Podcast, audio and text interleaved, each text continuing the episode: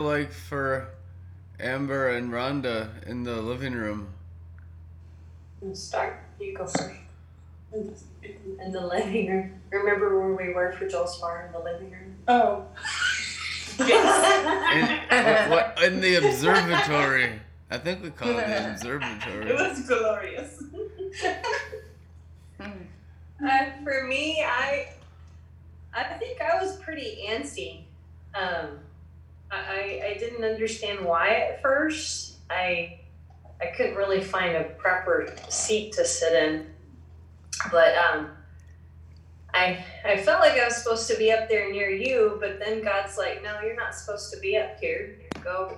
And I felt like I was supposed to go lay on the floor, so I did and that was the proper place for me to be. It felt like it was having to do with humility and um, but yet at the same time I, I feel like there's a combination of humility but then also coming out of the false humility and standing up and being who you're supposed to be um, and i just felt like like she, uh, she was saying you know that there's like a heaviness and um, but I just feel like there's a lot of honoring um, that God is is doing. You know, it's just a lot of honor, and I just feel like all the things that have taken place in my life, I feel like now finally I'm being honored by Him. I mean, I've always been, but it's like it's different now. It's like it, He's finally saying it's it's now, it's right now, Amber. It's it's done. It's now now be who you who you're supposed to be and it's it's big it's huge like she was saying it's almost a little bit too much sometimes. I think that's why i was so antsy tonight. Um, but it's also very exciting and it's just very um, it's just it's just out of this world. So that, that's the way i felt. So. Wonderful. I love the scripture that you read that was talking about how it's finished for the devil. It's totally over. That was very glorious, and it's like a, a huge sigh of relief. But um, yeah, it was it was fantastic. I don't even remember reading that. Do you remember which verse that was? Was it in John? Oh. We'll have to go back and record and rewatch it. holy, holy, holy. I, I have uh, that oil dripping from this part of my head. That's the right side of my, my head, just above my ear. And the oil is dripping into my ear constantly. And it really was going strong when uh, Joel's bar was going. Hmm. Wow.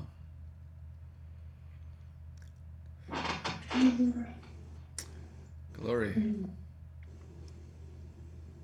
I know we talked a lot about the rains soaking into the earth, and then we started talking about angels quite a bit. Yeah.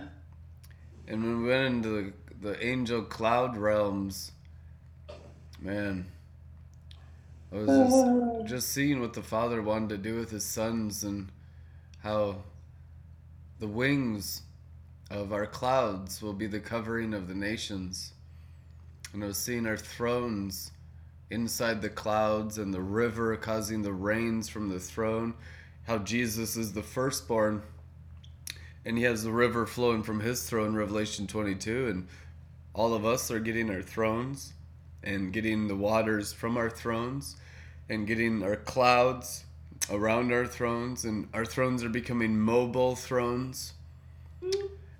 And there are myriads of angels that'll be assigned to the sons thrones the daughters thrones and the clouds of angels and I know it's a very critical revelation that we understand that with the waters, because we've been teaching on the waters for almost a year, really intensely, and uh, the floods of Noah and what it means to bring the flood, and but the flood is not just living water. The flood is angels. Because we've lived in a world of fallen angels, which are called demons, and you have to completely outnumber them in every realm of the earth in order to have peace. And so the flood is a flood of angels. Instead of having demons tormenting everyone like we had during the church age, we're going to have angels blessing everyone. That's the kingdom age. That's what's coming now. Amen. Can I um, share? I don't know if I shared this one time when I was at the crack house with somebody there. It seems like Nikolai might have heard it. I don't know, but I had a, a vision like two years ago that I didn't understand, and I really, I mean, I got a little bit of revelation, but when I after Joel's bar, I thought about it a dozen times, and so I think it might be relative. Maybe somebody here will get something out of it. Um, I it was I was in the sky and I just saw beautiful white fluffy clouds like all over, beautiful blue sky. And from a distance, way like I mean, I could see for a long ways, and the, the farthest cloud away, something fell from it. I could see some fall, I can tell it was. And then gradually, all the clouds that, that you know, uh, something was falling, and as soon as it got close enough, I could see it was a person. Mm. And men and women all dressed differently. Um, and they just fell right from the middle of the cloud, just straight down, no arms flailing. They were just falling straight down. There wasn't, they didn't look like scared or anything. And the cloud that was right in front of me, there was a, a dressed male, like in a suit. I really not saw no face, um, dark hair, holding a briefcase, suit and tie. And he was like trying to not fall off the top of the cloud. He was like really trying to balance and struggle and da da da, da and then that's just where it ended Mm. So later I thought maybe the, you know, I was really trying to um, learn stillness and be still with him when something was really uncomfortable. It still kind of is for me. And I think God was trying to tell me to, you know, be still in, in, in the cloud of his presence. And the people that learn that, they just, you know, they're content. I don't know. But when you when you talk so much about the clouds, now I didn't see angels; they were clouds, they were fluffy clouds. But I, I don't know if that has any significance to anybody here, if they can get any more out of that. But yeah, that's really um, good. Well, any vision or dream with a cloud in it is good. clouds are, clouds always represent the glory of God in the Bible. I don't I don't think there's a single negative scripture in the Bible about a cloud. Except one. the one, the clouds without rain, but that. Yeah. But whatever, just erase that.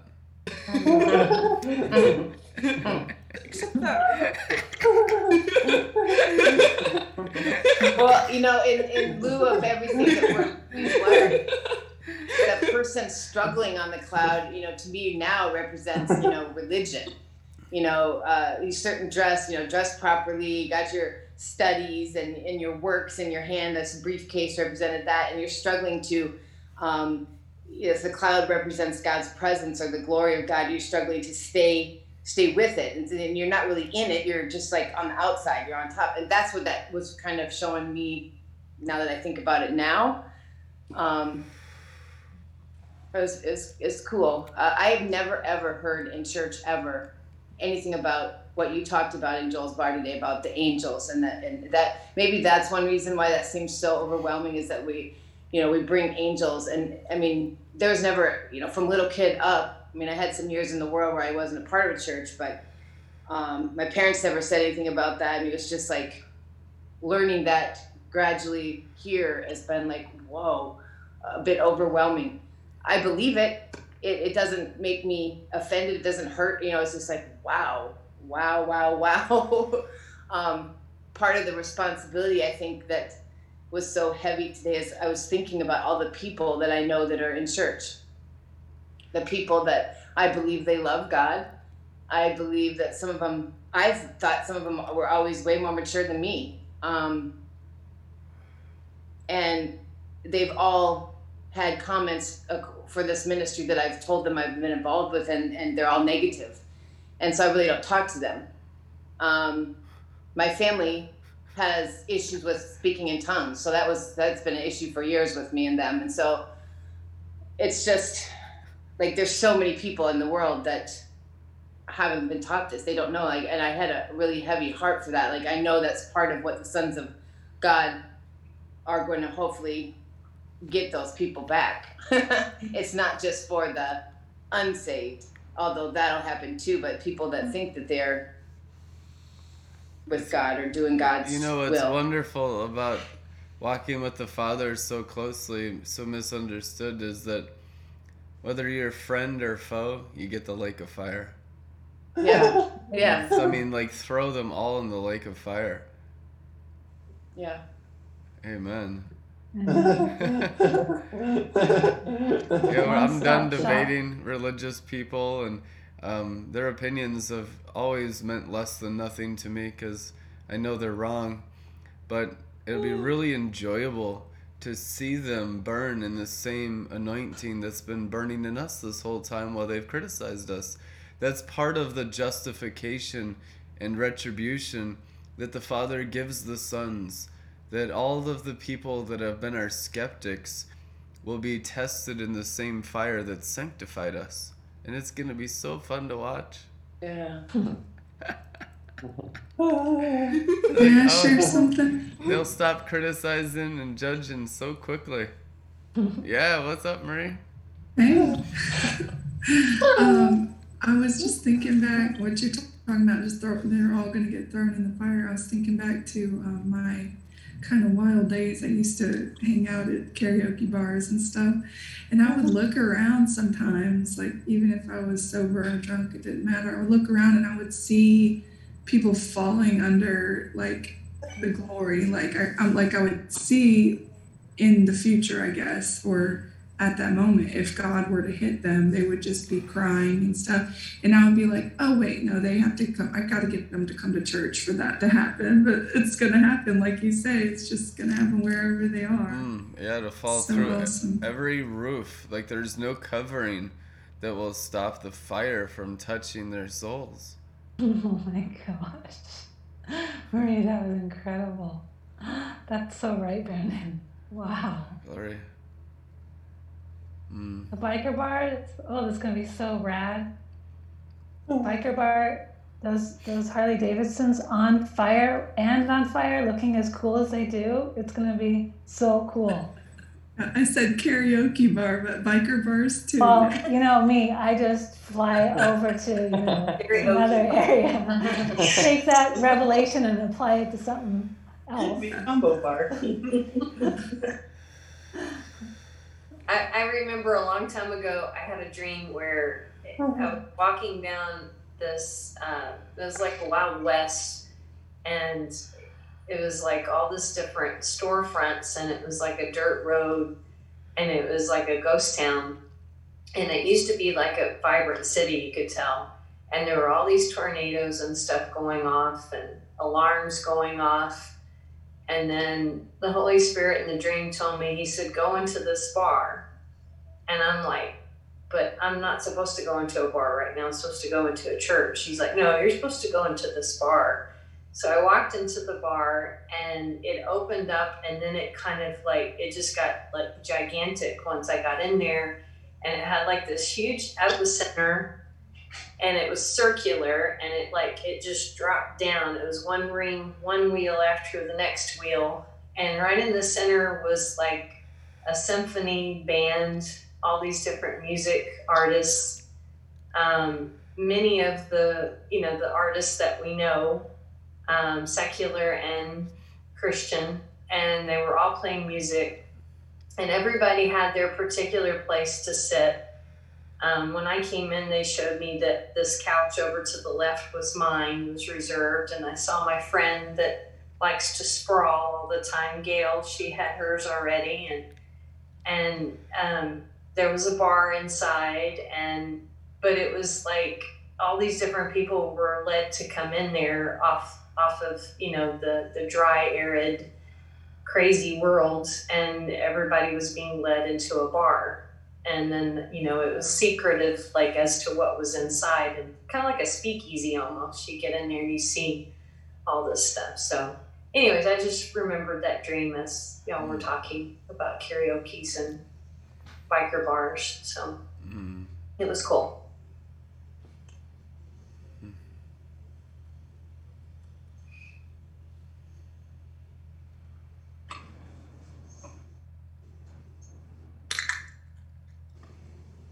so funny. One of the things, I mean, that's, I would admit just earlier, I just said I would either be drunk or sober, but it's weird, especially when I was drunk. I wanted to go and witness to people, but I'm like, wait, they're going to say I'm a hypocrite. well, little did I know it was going to be about the drunken glory. totally sober off the world stuff. Yeah, I've, I've made the mistake of witnessing to way too many people. I was intoxicated. Um, I actually got kicked out of a bar once for a day. The girl, like, she manifested so badly from it. Um, basically, I told her that Jesus loves you because she was doing, I don't know why I said it, but I just did, okay?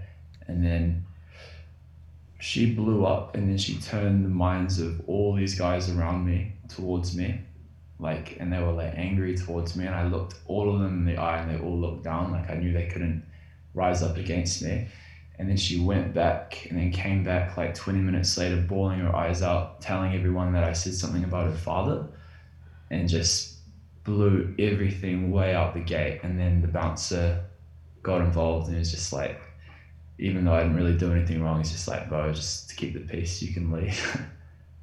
um, Oh my gosh.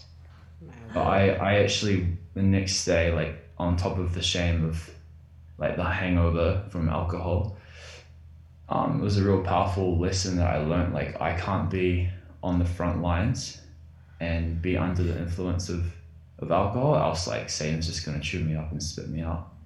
Like I think that's the lesson I learned. Amen. Look at that awesome, awesome sunrise. Mm, beautiful. Can That's funny because I think I just recently Whoa. heard uh, a phrase about something about not witnessing on alcohol. Oh, I think that was like today. Holy. I was like, why am I? Why would I be hearing this? I don't need this. Yeah.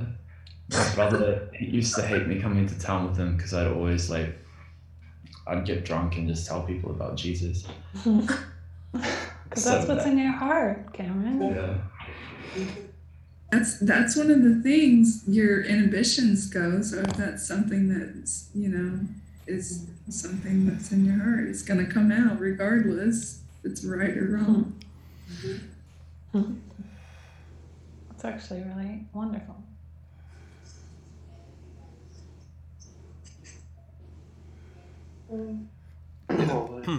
Yeah, there was actually, uh, you can probably Google it, uh, American preachers that would get drunk on alcohol before they preach. the drunk, pre- the drunk preachers. That was actually a thing in the U.S. and people thought like it helped them like minister better, you know. Just, you know, crazy false doctrine, but there was first in the natural, then in the spiritual. I remember Wow. looking at that years ago. I was like, oh my gosh. People would go to church and listen to drunk preachers. You can Google it. It's, it happened. It's real. Just setting it up for you, Brandon. Just setting it up. Oh my Actually- I actually got two of my friends saved while we were on acid and a bunch of different drugs. And the Holy Spirit started speaking in tongues out of me, and just words started flowing out. Both of them got saved and like sobered up off the drugs and got saved. And they're both still like kind of straggling along, but like trying to follow the Spirit to this day. And that was multiple years ago. Wow. Mm, Wow. cool. God is so amazing. He's so outside the box. Mm. That was William Branham that used to drink before he. William Branham would drink alcohol before he'd preach? Yeah. yeah. I don't believe it. What? Ah, seriously, that's that's the one that I had heard. Okay, I never read it, but I, I don't know who it was. It was someone that was telling me about the Bible preachers, Yeah, and they told me that I don't think it was him. yeah, no, William Branham, I've studied uh-huh. him a lot. He never touched alcohol his entire life. Oh. That was like something the angels told him when he was young and his parents Oh, that, that he that he had to never touch alcohol. And he, okay, he never as I did. say, it was something that I heard. He was the one that didn't. You know another you know another drunk preacher? Brendan Bothrop. Well, you know, it's interesting. Um what's uh what's our friend from Liverpool, England, John Scotland.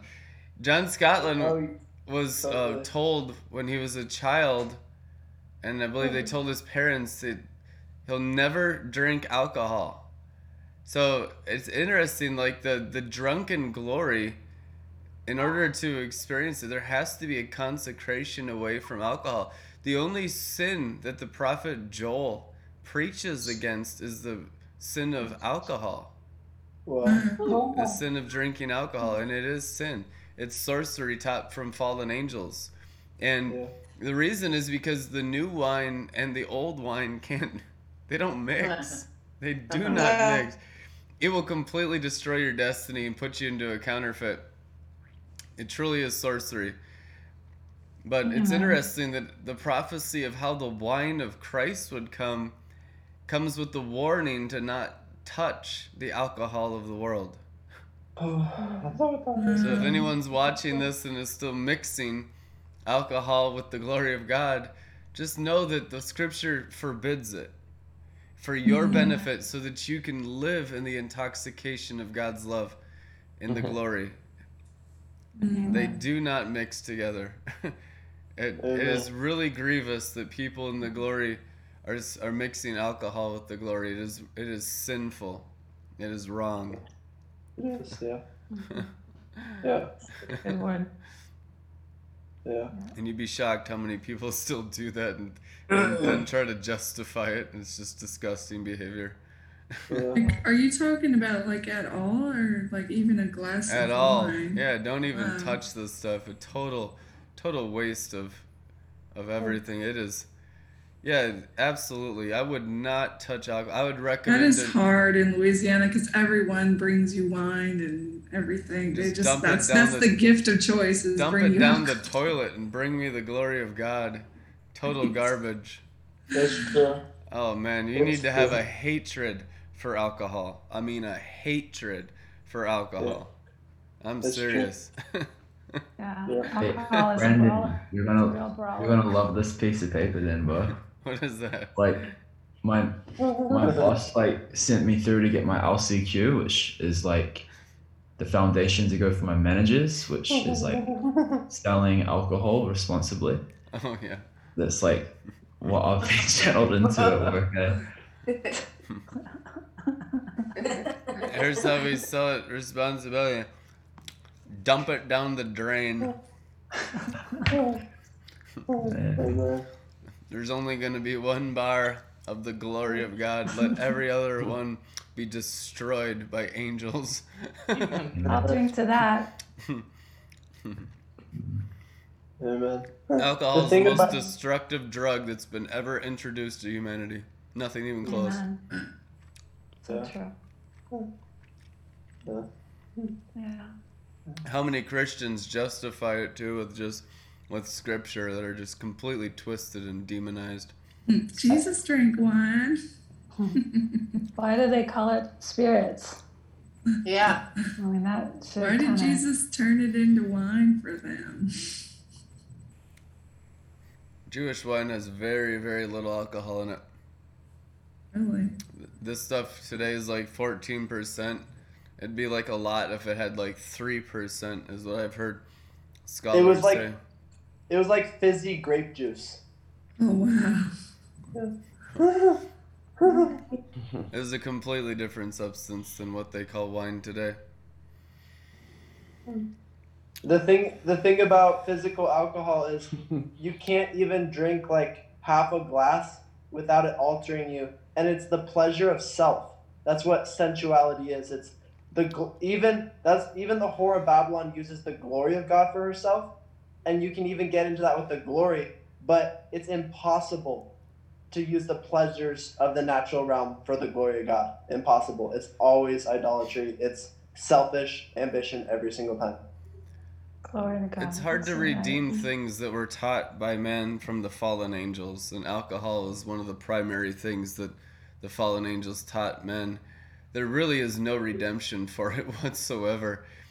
But people seem to justify it, and it, there's a demon behind it every single time. It's and the people wonder why they don't feel the strong presence and glory of God. There's just no holiness in their hearts.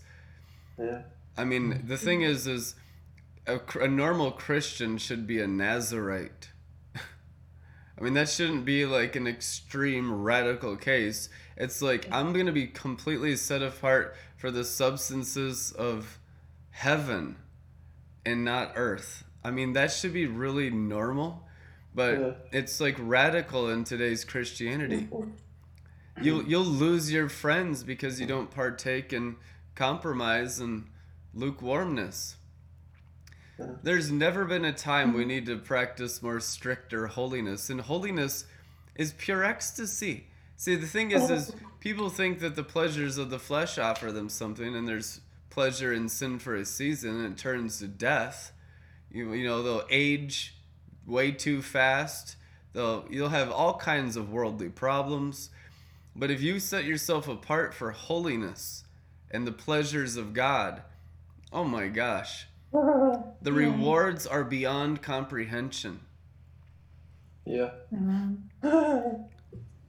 Yeah. And let's let's like demonstrate that to people.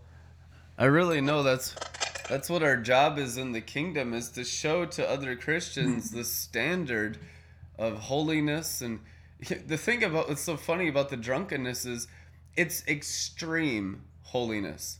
You're not going to get drunk in the glory unless you're in extreme holiness. It's the extreme purity of your heart for the glory of God to come through your spirit and intoxicate your brain and bones. I mean, it is a very holy, holy of holies experience and encounter. And because of the fallen angels' corruption of the things of heaven, people think of drunkenness as something that like sin. But it's in heaven, there was no sin in the drunkenness. It was just a supreme delight and enjoyment of God the Father. The angels were aware of the wine of heaven, the vineyards of Eden. And so they came up with sorcery to counterfeit those divine experiences when they fell from heaven. Alcohol was one of the first ones that they came up with. These were fallen angel inventions. The, the inventions of the fallen angels are called doctrines of demons. It means it's an invention of a demon spirit to counterfeit an experience in heaven. All drugs and alcohol are a counterfeit of what the angels once had in heaven. Uh, So, trying to get to a place by revelation where there's no mixture with our earthly experiences and our heavenly experiences, we need to have heavenly experiences only. Mhm. We need to be angelic only. We're not allowed to be human after we're born again. That's illegal. 2 Corinthians 5:17 says, "You're a new creature in Christ."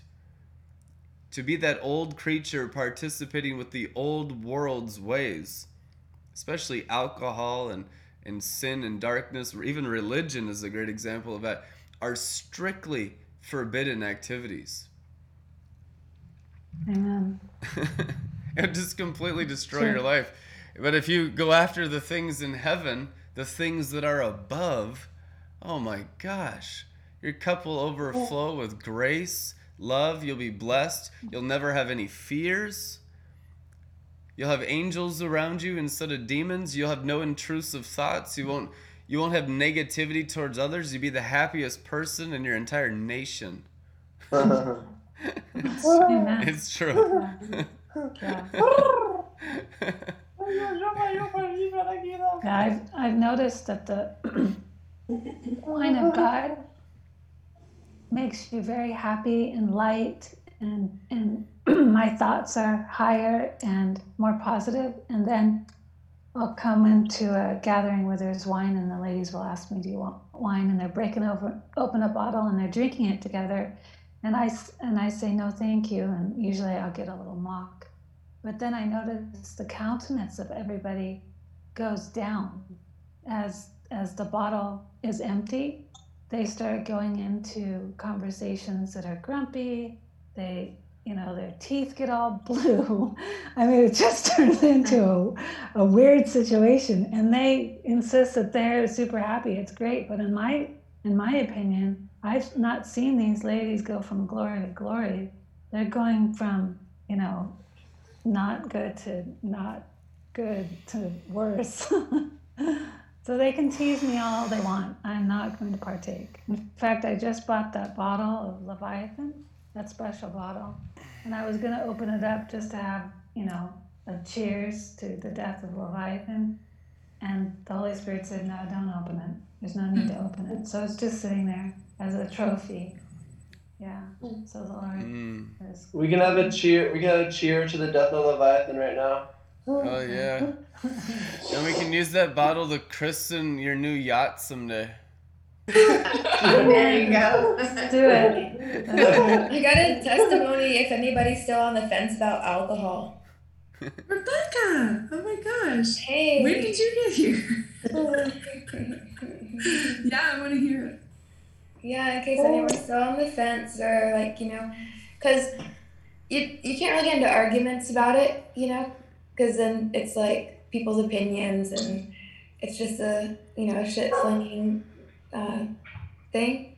And we don't really force anybody into whatever, but I wanted to share. Uh, I always loved wine, right? Like I loved alcohol, I loved booze. Uh, like growing up, that was I didn't have coping skills, you know, so I had alcohol. like it was like I'm talking like anything from wine, beer, tequila. I would go. I would show up to the kegger party with an empty water bottle. I'd use to hydrate on the way there. I'd go to the keg, fill it all the way up. I'd take the water bottle and tilt it up, and by the time I put it back down, it was completely empty. And I would do that repeatedly. My God. Drink 151. we drink. Someone would go across the border to get something illegal from another state, melt down different things and make it taste good. Homemade moonshine, you hmm. name it. I drank it. Jack Daniels. You guys remember Jaeger bombs? I drank everything, everything. I will So- find. It was so that was like that was like uh, that was what I like to do. I like to go out and party and drink and have fun. And um, when the God started kind of like calling me back to Him, one of the things that He had initially kind of cut off from my life was going out partying, drinking. And I didn't realize at the time what it was, but there was a period of time for a couple of years where I didn't drink anything, and also He told me not to cut my hair. I thought he was just helping me, like, you know, grow my ends out, like my roots out, because I had a diet. I thought he was just making it, like, healthy. And I remember I told Brandon that story one time. He was like, uh, that's a Nazarite vow. I was like, I just thought he was trying to make my hair look fabulous. That's we accidentally did a Nazarite vow. So that happened. So God will just wait for you. God will have his way, whether you understand it or not. and then, okay, so then I got into like high class drinking. Okay, like it's different now. Now we're being all bougie and classy, like and only in moderation after a long night's, you know, work.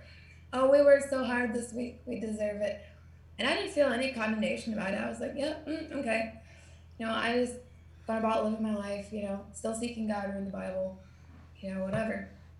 And there have even been times in my life where I would be, you know, drink, uh, drinking or drunk, and God would still speak to me. He'd help me out. He met me where I was at for sure. And then He started bringing me deeper and deeper into like this different sanctification and stuff.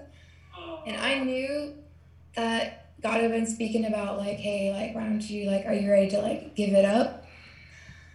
But I always thought of it as like a lack like poverty meant like oh i'm gonna be losing alcohol because i love fine wines and like steaks and stuff. So i started i got had to get like really really drunk in the glory to give up wine because i had to be like really drunk to be happy. Uh, so to the point where i didn't need alcohol anymore. So i would you know if there's something you're on the fence with or you're struggling with that you're like no i've tried i've tried. Don't even focus on quitting alcohol. Focus on getting really sloshed in the glory and you won't even want it anymore. You'll you'll be so drunk, you'll be so satisfied, it got to the point where I would get drunk and then my boss would give me a glass of wine and it would sober me up compared to how much glory I was getting sloshed in. So it's like, why would I want that wine? I'm not trying to sober up. Like, it was insane. Wow. But that's how drunk you want to get in the glory to where you would like laugh literally in, at someone's face if they and you're like, why would I want to sober up like that? And then this is how I was onto it. This is how I knew it was from the enemy. Was uh, they started offering me wine on regular when I started like I'm just gonna just stop for now and just see God helps me, gives me the freedom to like walk away from it, and I'm just gonna focus on getting drunk in the spirit. And so a couple days into that, right away, I started getting offered nicer and nicer wines.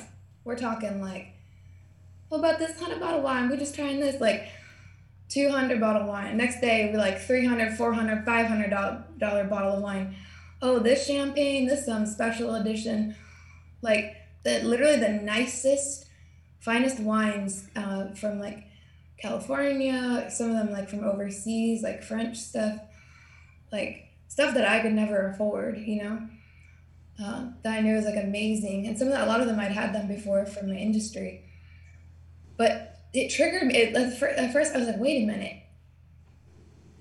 That's the enemy. I, I, as soon as I realized that as I was stepping away from it, that's when they started offering me a bunch of nice stuff on the regular, like daily. Just so happens, yeah, right. I was like, oh, that's your play. Okay, that was an obvious move. So it actually filled me with joy. I also was like, ooh, I'm on to them. I'm on to the mm. strategy. I got, I like, I know what you're doing okay, now we can have fun with it. Okay, I'm just gonna fuck with them. And I was like, I'm drunk in the spirit tonight. And whatever they offer me tomorrow, I'm like, nope, I'm good. and it turned into this really fun game because I knew it was coming. And I knew it was pissing them off, like in the darkness. They couldn't get me with that anymore. So as soon as I realized how bad the enemy wanted me to drink alcohol, it just encouraged it encouraged the shit out of me to not drink alcohol. It was so much fun just messing with the demons like, no, I'm good. and just to watch it happen, it was so fun. It was amazing. And I, it made me even more drunk. And I just gotta encourage you guys, like, it's the real. Thank the, you. the one blood of Jesus is the real, the real deal. Thank you for sharing. Yeah, my pleasure. Your testimony Yeah. Jesus Christ. For those of you that are still dealing with unbelief in that area, you, and this is not an exaggeration, heaven's light is tens of thousands of times more real than any substance on earth. Tens of thousands of times more powerful. And you can experience it. And you can get brought up into those realms in a short amount of time. The angels are doing an incredible amount of work to sanctify you quicker, to bring you up faster. And it's really only hinging on your ability to sacrifice everything of the earth. Hmm. You're not losing anything. The Father's only taking death away from you and giving you life. What do I do? Oh, I, I always feel so grieved whenever even my husband just has a beer. Like it makes me feel grieved, and I just hate how he acts and stuff. And it's like, how do I still love him perfectly? You know? Well, we got to be up in a cloud to do any of this. a cloud of protection. Whew, yeah, no, it's it's really tough to walk in this world and not have the people around us touch us with their darkness, their sin, their compromise, their unbelief. Um, yeah, holiness is so rare. The only thing I felt um, that can protect me from people around me continuously hurting me is just to completely surround myself in the glory of God and have such a an armor on that that stuff has a hard time getting through.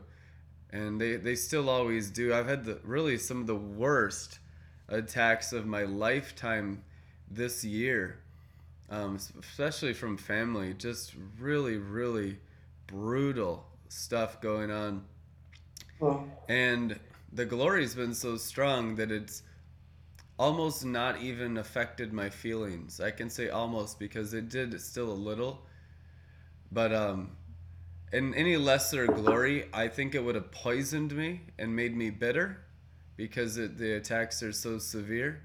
So you have to wrap yourself in the, in the cloud of glory, in the armor of God, and then keep going after that armor and getting your armor thicker and thicker and thicker so that people around us that don't practice Hey. holiness mm. can't stain our garments.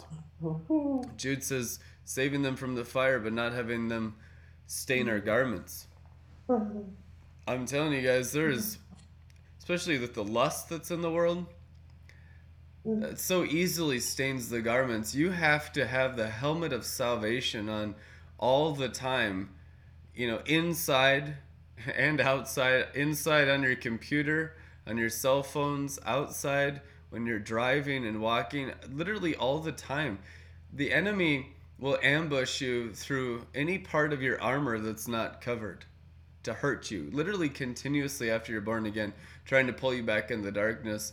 And until we have the full armor of God on and are growing in the full armor, it will in- affect our emotions and feelings significantly. So we just keep growing in the glory and in the armor until it can't touch us or influence it a- at, at all. And I honestly don't think I'm even there yet. Mm, Wow. Yeah, it's it's hard. One of the things that I use for visual helps because I like that kind of stuff. Visual helps is when I have a family member who's deep into some sort of mis misbehaving, I call it. I will use that as a challenge to go that deep in the glory, whatever it takes, you know. So uh, that helps a lot. The other thing that helps for me is that in I love romance. I love the classic epic stories of good over evil, and you know, at the end, the, the horse and the prince is going to take the beautiful bride away into the castle, and I love those sorts of thoughts.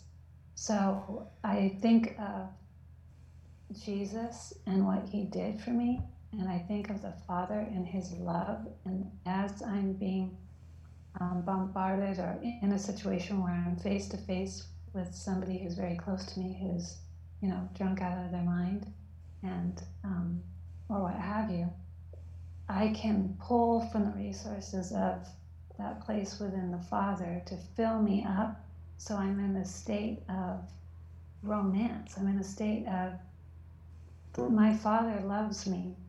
Mm-hmm. And that sort of overshadows, in a way, the discomfort that I'm in in the physical. And that's something that I've, mm-hmm. you know, continued to work on. And that way it helps me not get bitter and it also helps me not to take things personal because actually the spirit of, you know, alcohol, it's actually, it's, um, it's another spirit. It's like another partner that that person is partnering with.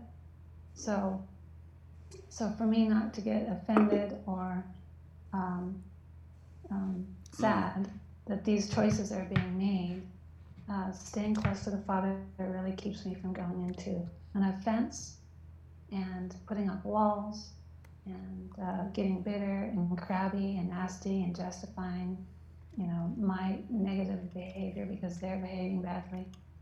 So uh, I hope that helps a little bit. Get As into you say that, That does help. Thank you. You're welcome. And Marie, I could see us doing a one on one sometime. I can give you a lot of wisdom from experience and all that stuff. I've been in this position before where you know, the person you're with is just drinking a lot and really extremely opposing what God is doing in a really extreme ways. So, um, how do you love them? I got to the point where eventually, when I learned how to love with the truth and love together, and you know, with with holding holding the ground, but also not getting into your fallen nature emotions about it. As soon as that fire of judgment was released, almost immediately I got my miracle. So it's really you learn how to love perfectly and you learn how to be bold as a lion and stand your ground no matter what. And the truth is, when you grow in holiness, a lot of times the other person is just taken away. Yep. Simple as that. Yeah. It always it always really stood out to me that that was the week. That was the week. That one the very specific night where I finally delivered the truth of the word in love, wi- wi- and in power and without getting into any offense or bitterness or anything. It was really sharp it was so sharp it made him go crazy and then and manifest. And then the next day, bam, it was like he had to repent or he was going to lose his salvation. Then the angel came in and gave me a miracle and he was, mm-hmm. yeah, and we were separated. But it was that week. Yeah. It was really of, intense. most of the time, what I've found over the years is that they never repent. They. I mean, they don't listen. I mean, it's, it was so rare don't keep on for, for a mm-hmm. person to actually repent. It is so rare to find a person who practices repentance. It's so Right. refreshing, but so rare. They they almost never change.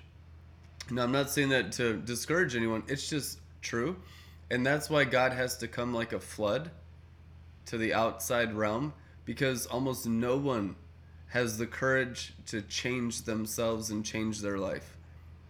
It's the rarest thing I've seen in 15 years of full-time ministry is someone that has the bravery to continuously change when no one else around them is changing, cut against the flow and resist temptation and grow in the glory. It's it's an anomaly. It's an mm-hmm. enigma. It almost mm-hmm. doesn't happen.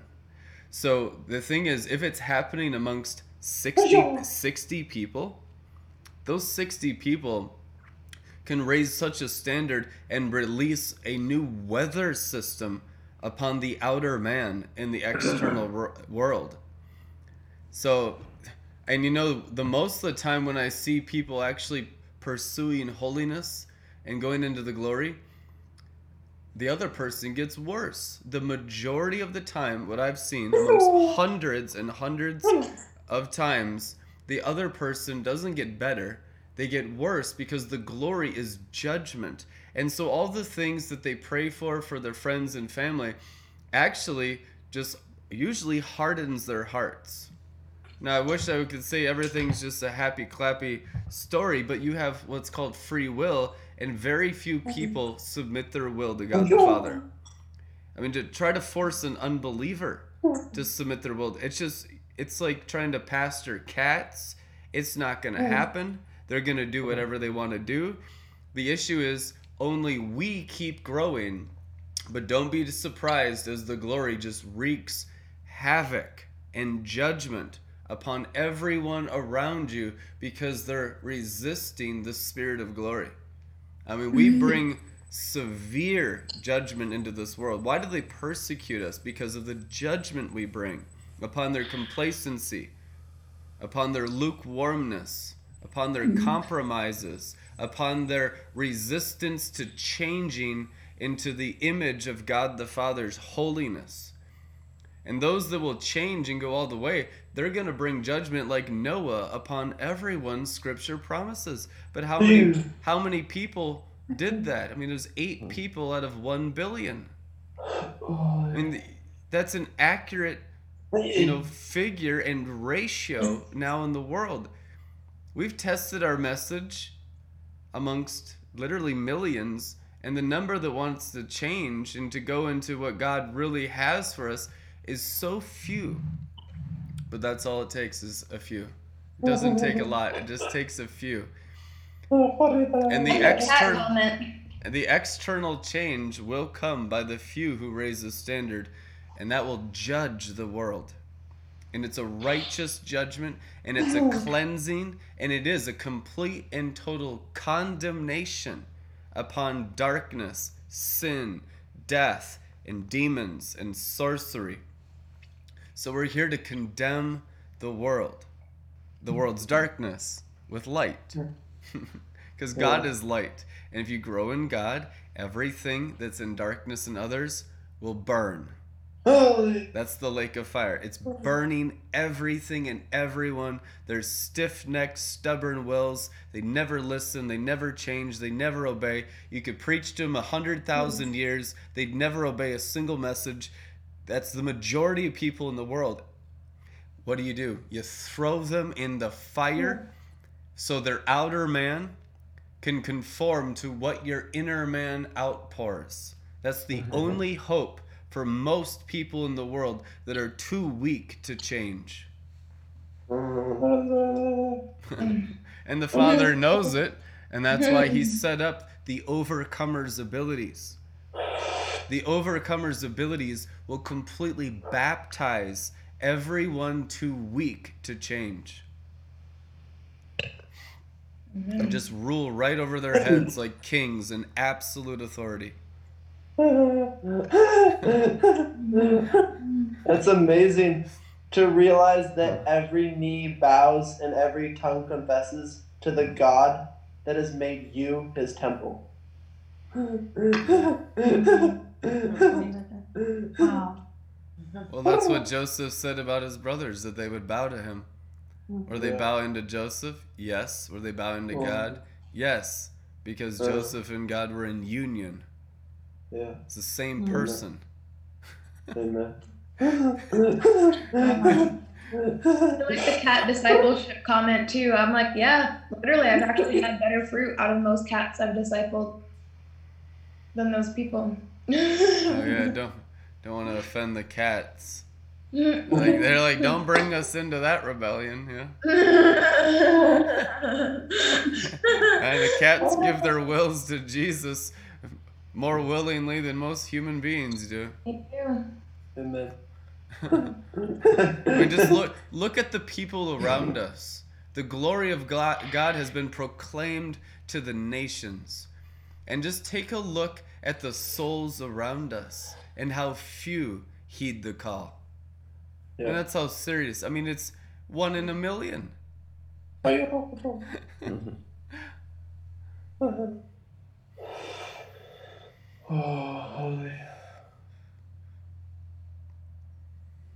Thank you, Father, for raising up sons and champions that will just drown nations with their own spirit.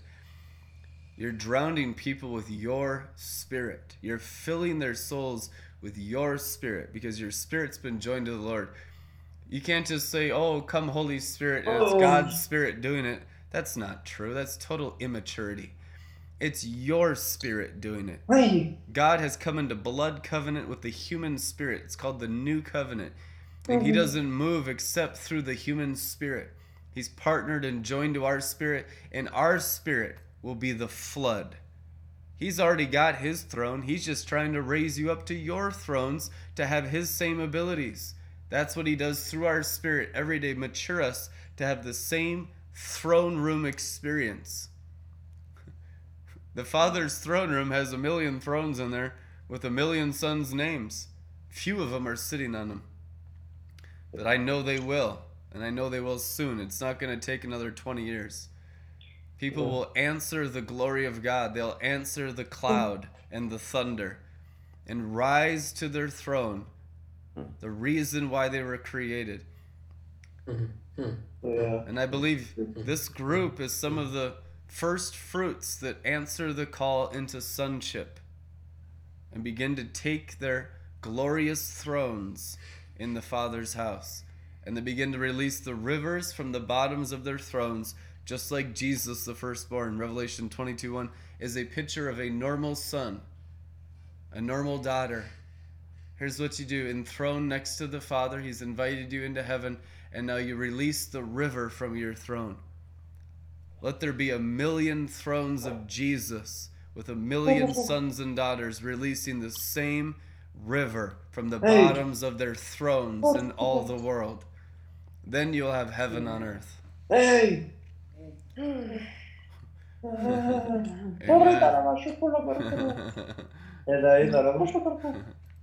Oh my god. Yeah, the bottom line, we're accountable for our own filling, you know, like Brandon's saying, mm. it's coming from us. So uh, don't use anything as an excuse to disconnect from that. Stay, stay in the joy. You know, take courage. It's so And- interesting how almost everyone around us to get to this point has opposed us becoming thrones. Isn't that The resistance to your callings. Mm-hmm. Otherwise, mm-hmm. everyone would do it. Everyone just go from glory to glory. But almost no Christians ever have that have ever walked the earth. Because everything opposes you coming into your divinity. Because the Oh. fallen angels stole humanity's divinity, and they guard it over man's flesh in the heavens. And we're taking it back. The dome and canopy of the earth. May I say a few um, uh,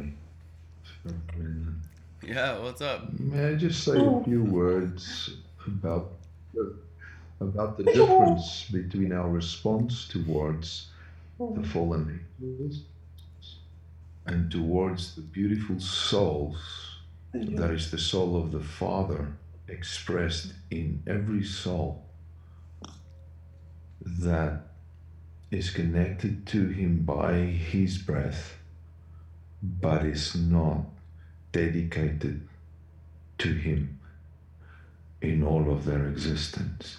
It's the only difference. And if we are honest in our private life before Him, when we miss Him maybe just two hours ago, maybe in this day, and we look at how the Father reacts, even with our knowledge and our our relationship with Him, and then think of those that is not here. If we then rethink our approach, look at the Father. The Father is perfect in every way. And I love it when you say, Brendan, that he is the most humble of all. So humble. humble that we don't recognize that he loves so much that he gives his son everything. Even when they don't recognize him, he gives. It's a different approach. When we speak to the value of what he created in a person,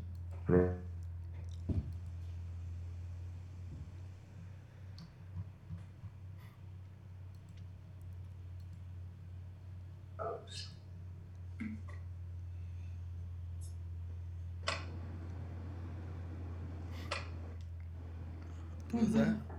rather than making them responsible for where they are and judging them, it has a total as if they are there, then everything else changes in that moment. Because then we are acting like the Father, laying our lives down just like He did, connecting with them exactly the same way that He did. Just a thought.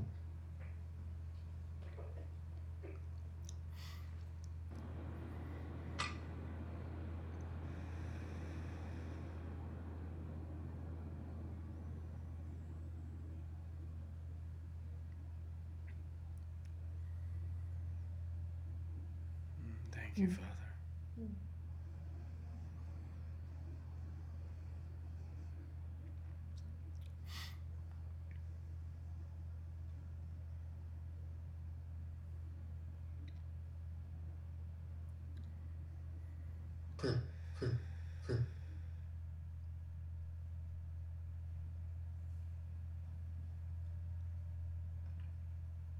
Mm-hmm.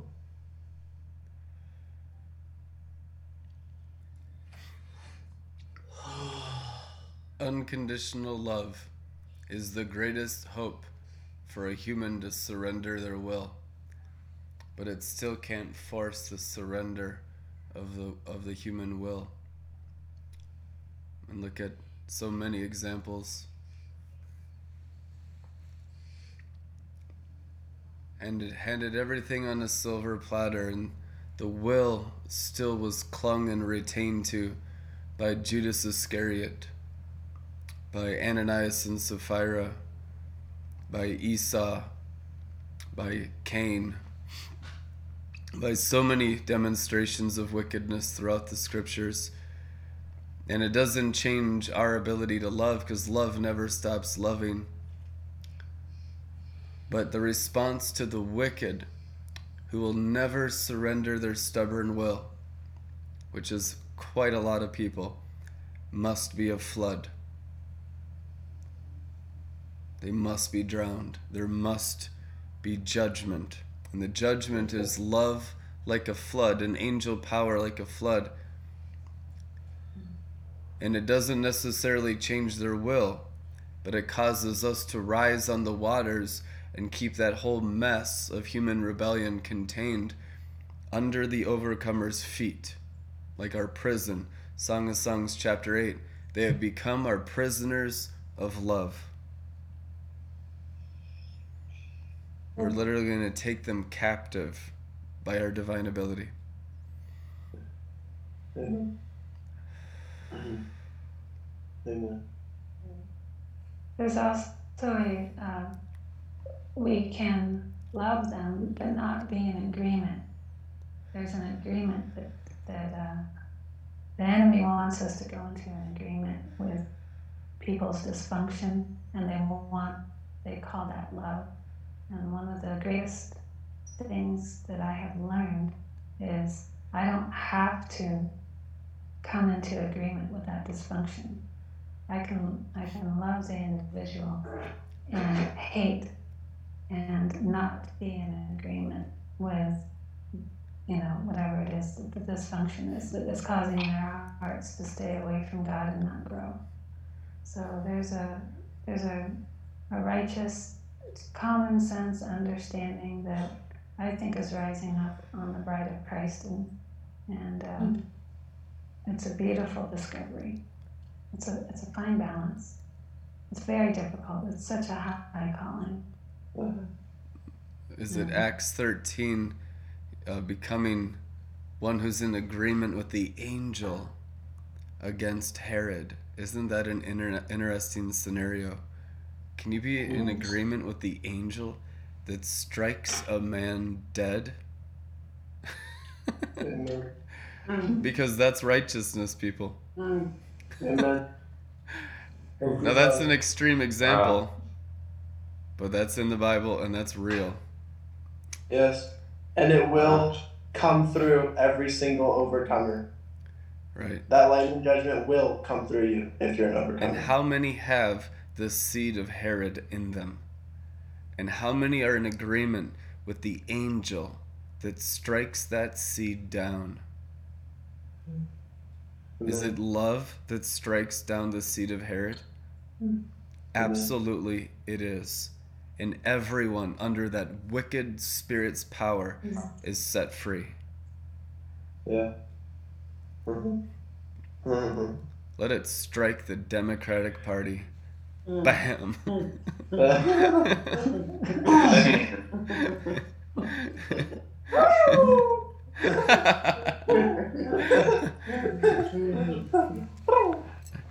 you know, with the angel floods or angel strikes, with your promotions will come incredible angelic judgment. You read the Bible from Genesis to Revelation, angelic judgment every single time God's people were promoted. I know God is sending Prince Michael to be with us this next season. It'll, it'll be the greatest angelic judgment that we've had as a ministry thus far, and we've seen a lot. It's going to be incredible, but ooh, not for the faint of heart. Don't don't let angelic judgment be a stumbling block to immature Christians that don't understand what is necessary in striking down Herod and striking down Ananias and Sapphira and striking down Nimrod and striking down the seed of the wicked one with fire. Hmm. Hmm. It is so it is so needed for a cleansing in our in our land by angelic judgment. It is the answer to every prayer of every believer in the world. Hmm. Let not the wicked harm the righteous ever again because of the coming angelic judgment. Amen. Amen. Um, Amen. Hmm. Ah. What does the scripture say? God has sent the Holy Spirit to convict of sin, righteousness, and what? Judgment. The Spirit of God convicts of judgment. We need judgment. Judgment is our salvation. You will not have a restoration of all things, a redeeming of all times, or Zion's fortunes restored without incredible judgment, far beyond anything you could imagine. And let it hit us first, because his judgments simply purify us from all darkness and lies. Perfect judgments. What does the psalmist say? I love your judgments. I love your statutes. You have to fall in love with judgment. Judge me according to my righteousness. Ah. Search my heart and see if there is any unclean thing. To the measure we sons and daughters have received judgment, it will overflow from our lives, as it is written. When your righteousness is complete, you'll be quick to punish all unrighteousness. Uh, Holy. Thank you, Father. uh, Thank you. uh, And that's the kind of holiness that gets you high. if you want to come into intense, that's what dying with Christ is. It's overdosing on holiness. Mm. You actually overdose on holiness, and it is incredibly high realms. I used to use all sorts of substances and all at once, you know, crazy drugs all at once. And it's not an exaggeration to say that I get tens of thousands of times higher on spiritual substances. And it is holiness and it is purity. And it's the judgment lightning strikes that you boldly come before his throne and just let him circumcise you down to the very thought and intention of your heart with his lightning bolts. And then you rise into the sanctification of the Most High. Well, think about it. Every degree of gr- glory of spiritual growth is a judgment upon that last season's glory. And if you allow a greater judgment into you, it's a greater purity and cleansing, and a higher standard is raised in your very soul. You only go from glory to glory through the white throne judgment seat of Christ, continuously judging you, and you agreeing with his judgments, even though it's so harsh upon our pride. Our pride, mm-hmm. like my pride is still just like, oh, that's a little painful. But I, I know that's the path for the next degree of glory. So I love taking it and I'm just, and then just humbling yourself anytime you need judgment. We need judgment continuously. Transfiguration is by judgment.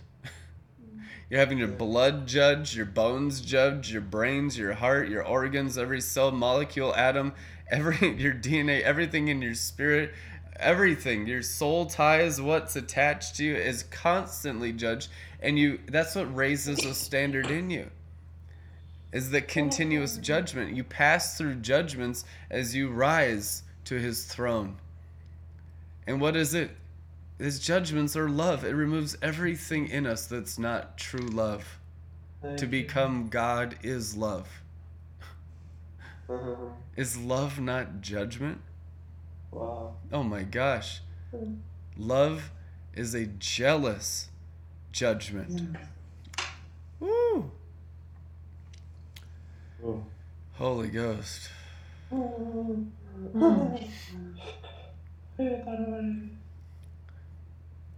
What does love judge? Everything that's not God's glory gets judged, gets just slaughtered, massacred, thrown down, scorned. Just get out of here with anything else except the love of God, which is judgment. And you rise in uh-huh. that love judgment, and you're purified, and you become love through a constant cleansing. So, judgment is really promotion. Now, the judgment that comes from the enemy is just garbage. That's not even judgment, that's just slander and wickedness. But the judgment from God is a river of cleansing glory. that's our bread, that's our drink, that's our food. That's that's what makes us drunkards and gluttons. That river of judgments from his throne.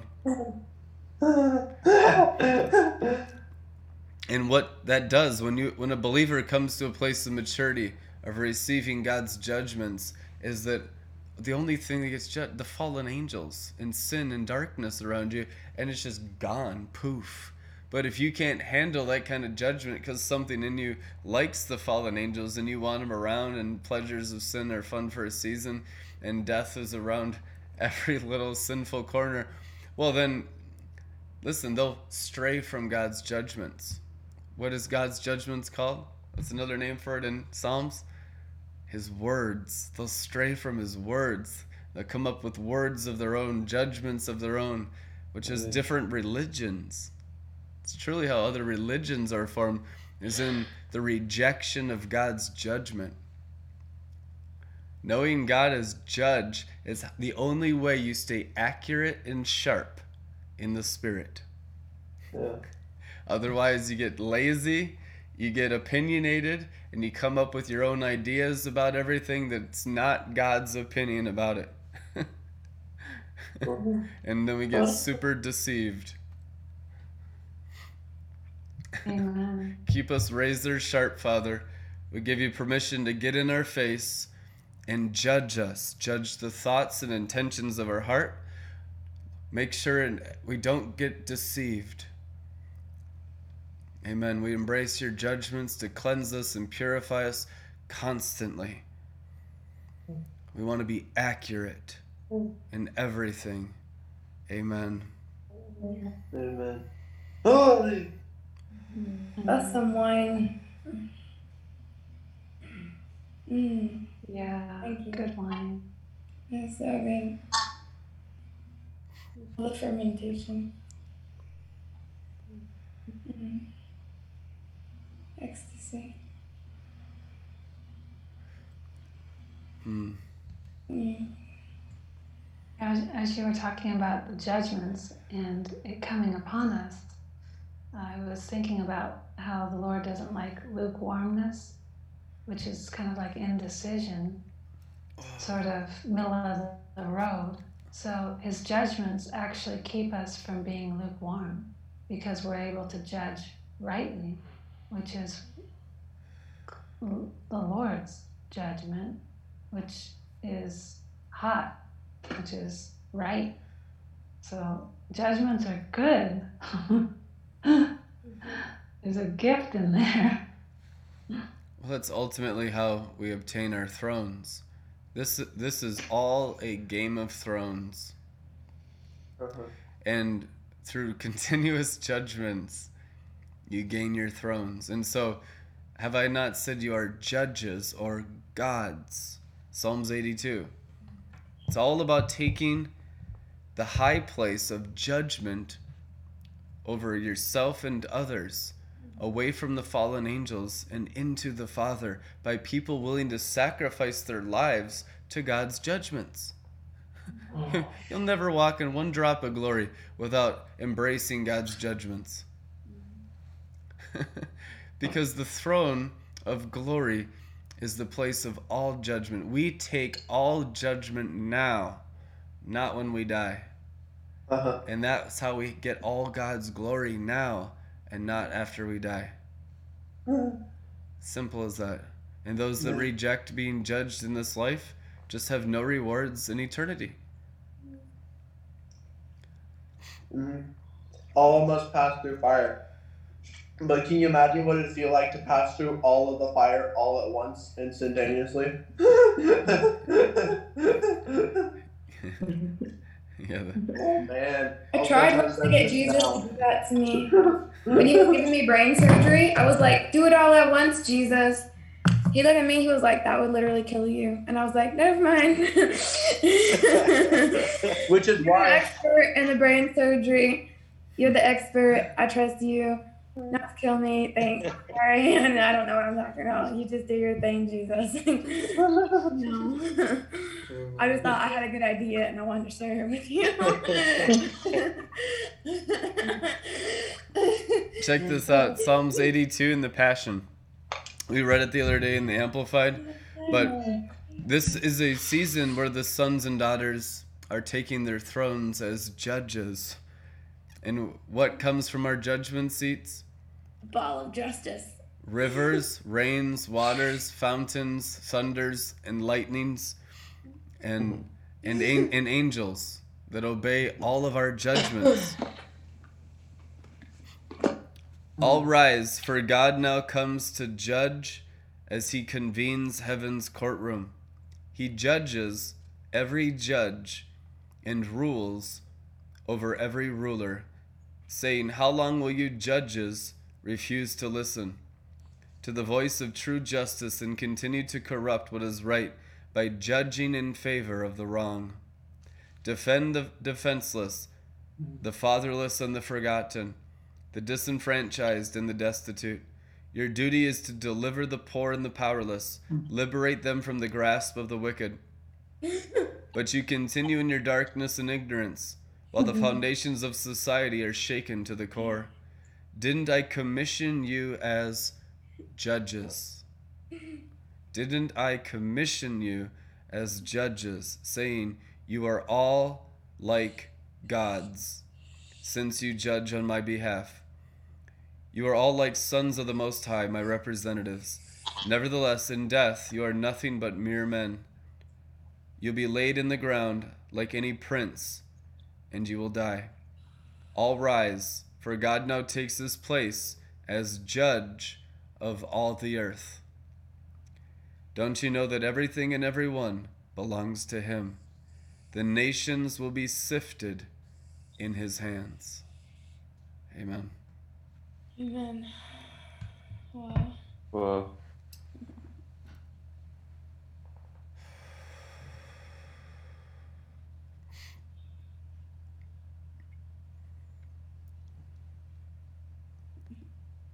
Kingdom, throne of judgment, the New Jerusalem will be laid on top of every city on the planet like a judgment seal and will continuously sift through all flesh forevermore. Amen.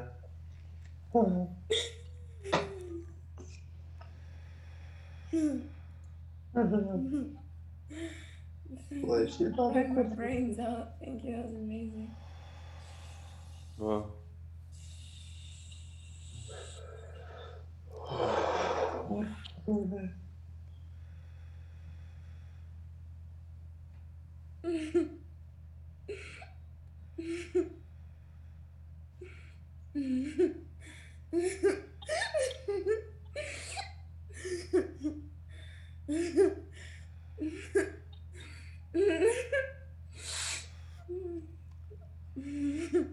If you feel that increased glory on your face, it's because your heart is saying yes to God's judgments, and that's what turns up His presence.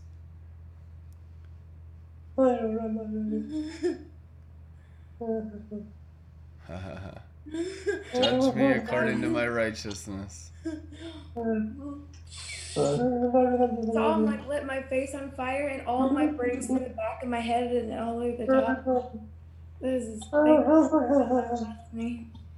That's the drugs.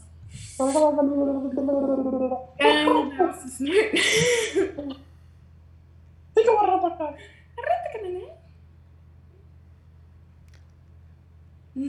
So when you're born again, you're given God's Spirit into your heart, which is very dang- very dangerous because if you get into judgment, you get into Psalms 2:10. Listen to me, all you rebel kings and all you upstart judges of the earth. Learn your lesson while there's still time. Learn how to judge. Whoa. wow. With the Spirit of God in your heart, cleanse others with living waters. Love is the highest degree of judgment. Few can even understand it. You see mm. people's reactions, it's usually human love, maybe a little mixture of agape. But love is the highest wisdom. Mm. Proverbs 9 Wisdom kills her beasts. So love kills. Sounds like some badass warrior chick. I kill that beast and I mix my wine. What? she was just like. Mm. All consuming jealous fire. That love is God warring for your souls Yeah. and judging anything that comes in the way. If your heart is set towards God, He will incinerate anything between you and Him. He will, he will uh. judge it. If your Yeah. heart's not towards Him, He won't do that. You'll just uh. live your life going through this world in the wide path of destruction. But if you are actually a lover of God, he will he will burn up anything in between you. What does what does the Bible say? I am certain that nothing can separate you from the love of God in Christ Jesus. Angel, demon, heaven, hell, heights, depths, widths, breadths, nothing. Why? Because he's the judge that judges anything that would try to come in between your love affair, your union, your marriage. Oh. It's the marriage covenant of God and and man. Mm. Oh.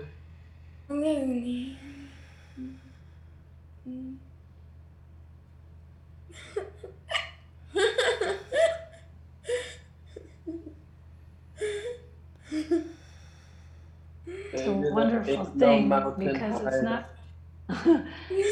yes, no mountain high enough.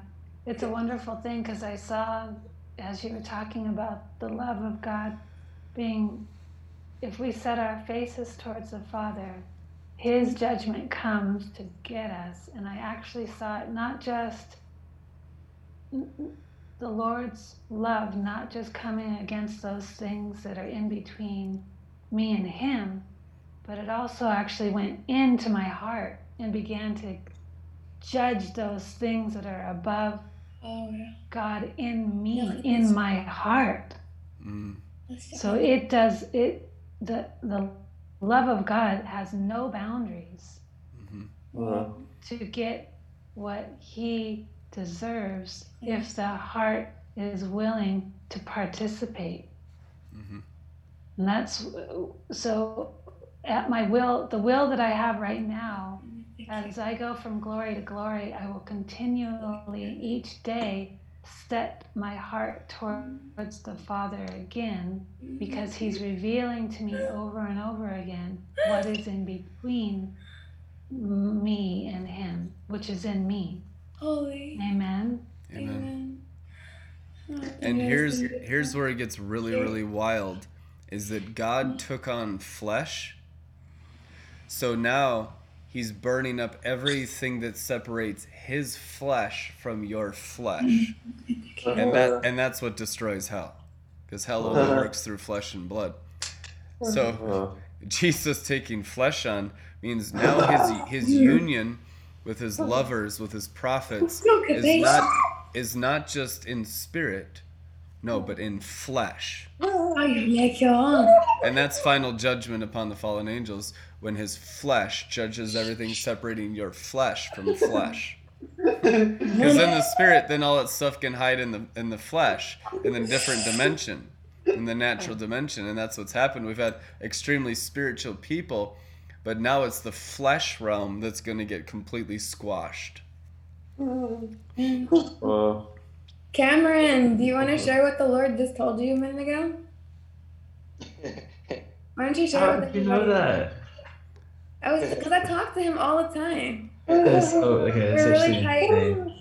Mm-hmm. It kind of flowed on whispered to what Sandra. Well, I hope this is the same thing.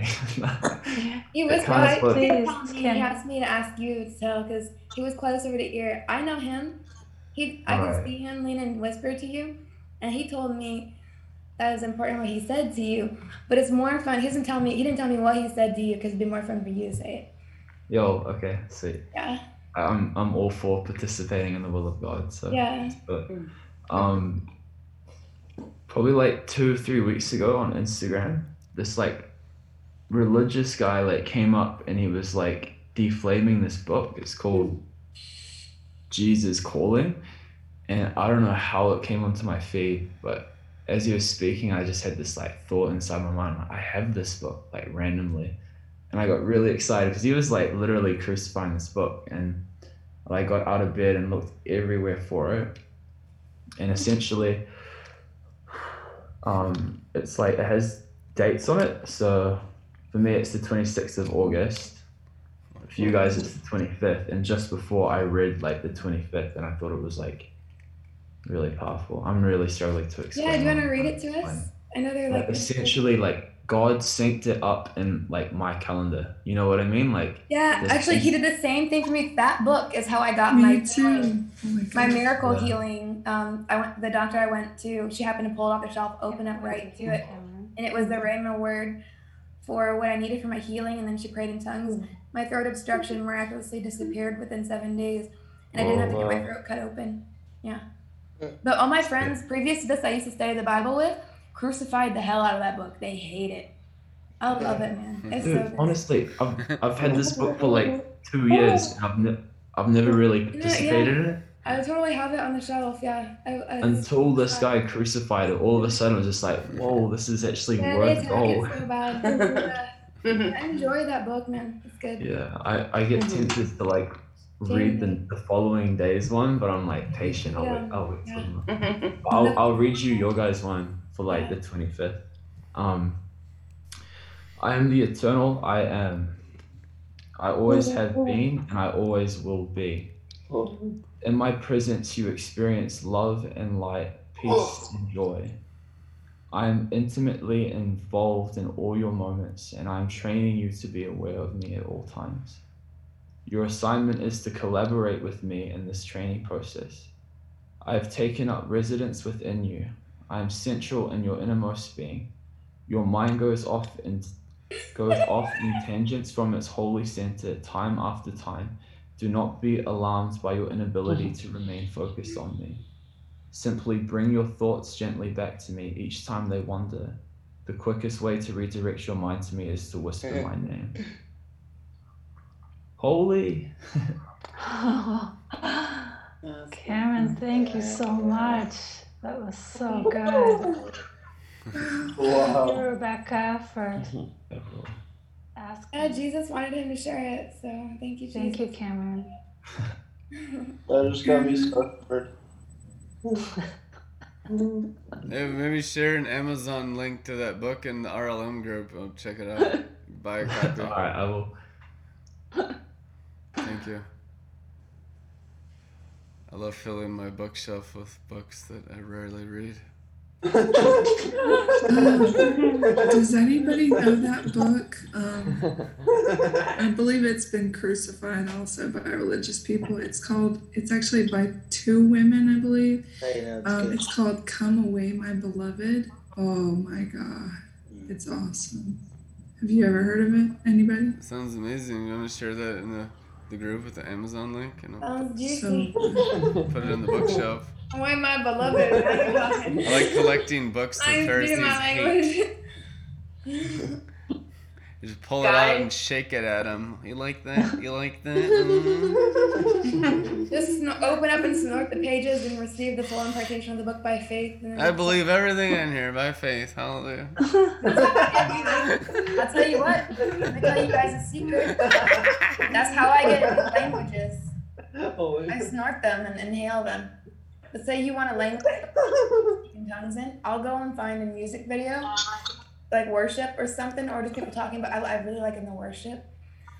And then you just grab it and fill it up by faith, and you inhale their whole language of worship and their the natural language by faith, and then open up your Google Translate, and you can just pray in their language now. It works. Hmm. That's how I got so many languages. God said you could just do it by faith. Hmm. Inhale the word. What word? The words that He gave them that they're speaking and they're worshiping Him with. Hmm. That's a fun little. Yeah, you guys can have fun with that one. That's cool. That is so awesome. Oh my That's why gosh. get all kinds of different languages. You can even find random ones. You just fall in love with them and the people and their language and who God created them to be. And you'll start to spark that desire in your heart for that whole nation and that whole language to be glorified. If you notice, certain languages that you pray in tongues in are more glory than others. Because you need to pioneer, even when you speak glory into, into a language of a nation, I've noticed that it puts more glory. And the more time you spend sowing into their language, the more glorified it becomes. And the easier the spirit flows through it, too. So um, you can really sow into a nation spirit filled words in their own language by your spirit language, by your spirit. You know, to speak in agreement with the Spirit of God through their language, it's just like blasting it with glory. And it'll actually energize the words that are spoken in that country. I know what that nice stuff yeah. I'm surprised that one opened up tonight. Uh, intercession with tongues. yeah, yeah, like, like a love intercession. Yeah. That must be what happened to the Chinese language. Mm, yeah. Because, like, there's a documentary about every letter in the Chinese language, like, tells the story of the Bible. Oh, come here, sec. I'll send it. I'm going to put it on RLM's page. Yeah, put on early. Tag you in it. I was just funny you mentioned Chinese. I was just uh, t- testing out their language the other day. It was really. I got some really interesting, fun ones. It was, it was pretty cool. To go find some Chinese worship. I watched the movie The Shack, and it was actually really glorified. I thought it was, like, really amazing. I love that movie. Okay. Oh, a I've, I've read that book like five times. Hmm. I still haven't seen it. I gotta, I gotta buy the mm-hmm. Blu-ray. I don't know the Shack, but I have Shack Burger behind me. Oh yeah. I have Shack Burger. And Shack sauce is straight out of the Shack. third heaven. That is, Shake that Shack's is, the that best divine burger. Father inspired. God's personal chef recipe. Yeah. I spent a lot of time trying to find my favorite burger. There's a lot of burgers in Austin, Texas. Local places, chains. I went through drive-throughs. I went inside establishments. I ordered burgers, different kinds of buns, different kinds of sauces and toppings. And for whatever reason, Shake Shack is my favorite. I don't know if it's the egg bun, the magic shake sauce, or the love with, with which they prepare it. There's good commercials for them. I always say Shake Shack's burgers. Shake Shack's burgers are like they they look like the picture. They do. They right? They Yeah. do. They really do. And it's so good. It's just so good. The Yeah. fresh tomato and lettuce, just plenty of each Like they too. cared. They actually cared about my well-being when they picked out this lettuce. That it's not the crap. I hate when they put the crappy lettuce on burgers. I'm, I'm like, you don't care about me. you mm-hmm. don't love me. you put that kind of lettuce, like a nasty lettuce, on a burger. You don't have any love in your soul. Yeah, food made with excellence has love in it. You can tell. Yeah. Yeah. I need to work on their fries though.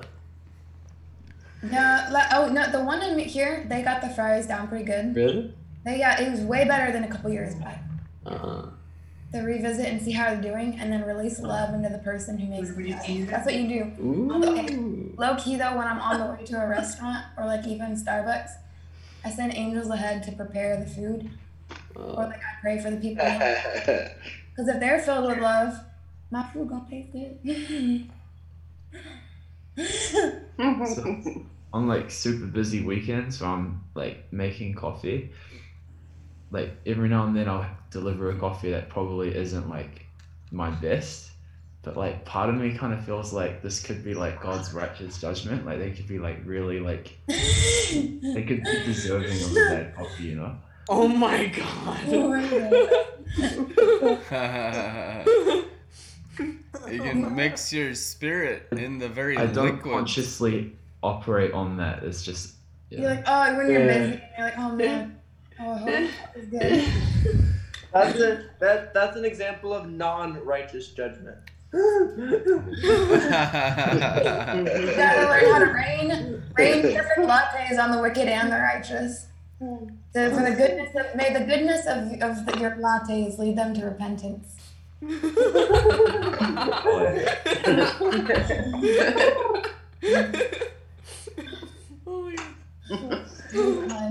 And then, look what I just opened to in Psalms, real quick.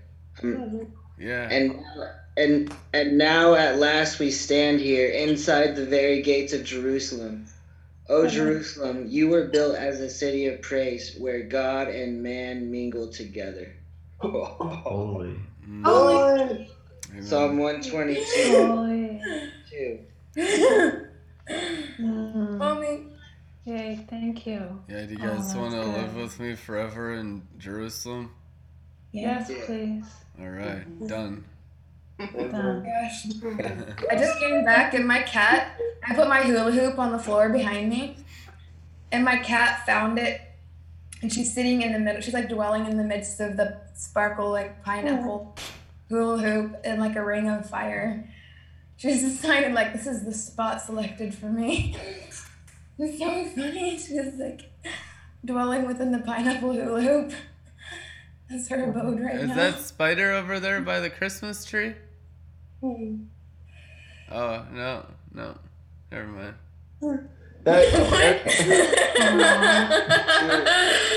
Who's Debbie images is- of heaven? I found I hallucinated my cat found outside this book. earlier. I found this book that I've had forever. I always thought that it was cool, and I've been writing in it for years. Um, but I would lose it and find it, and I just found it hmm. again. And I want to read you guys one little thing. It's like my little notebook. Hmm. This is in 1994. Lived hmm.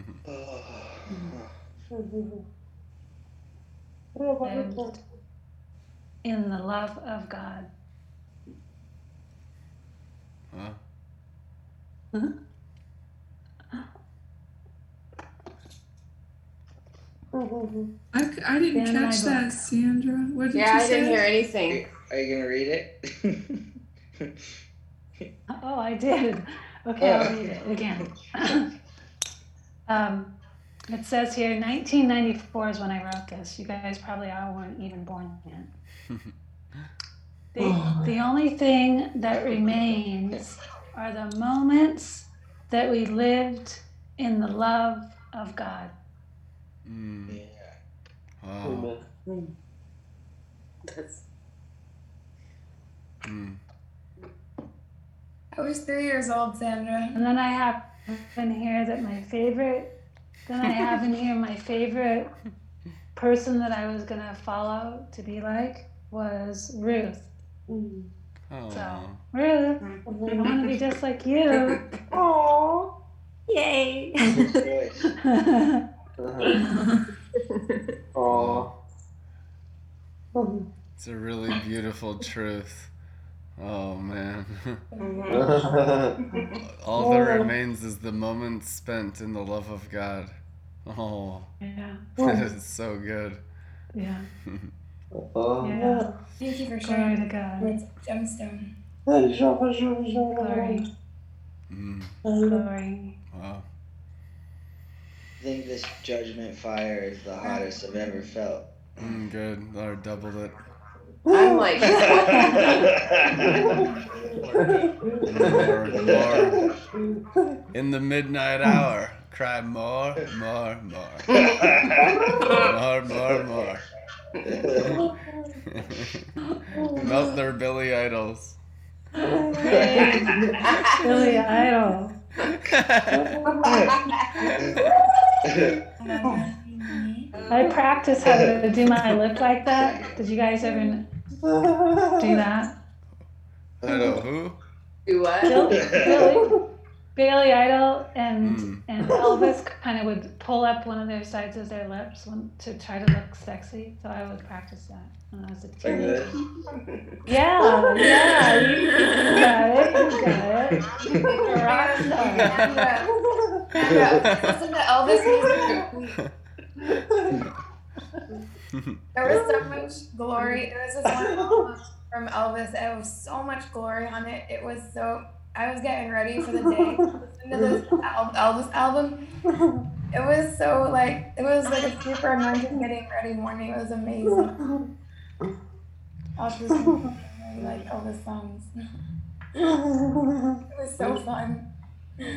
Like the most fun I've had getting ready in a long time. A couple nights ago or days ago, uh, I had a weird, weird dream, and a lot of the famous movie stars came one by one to this.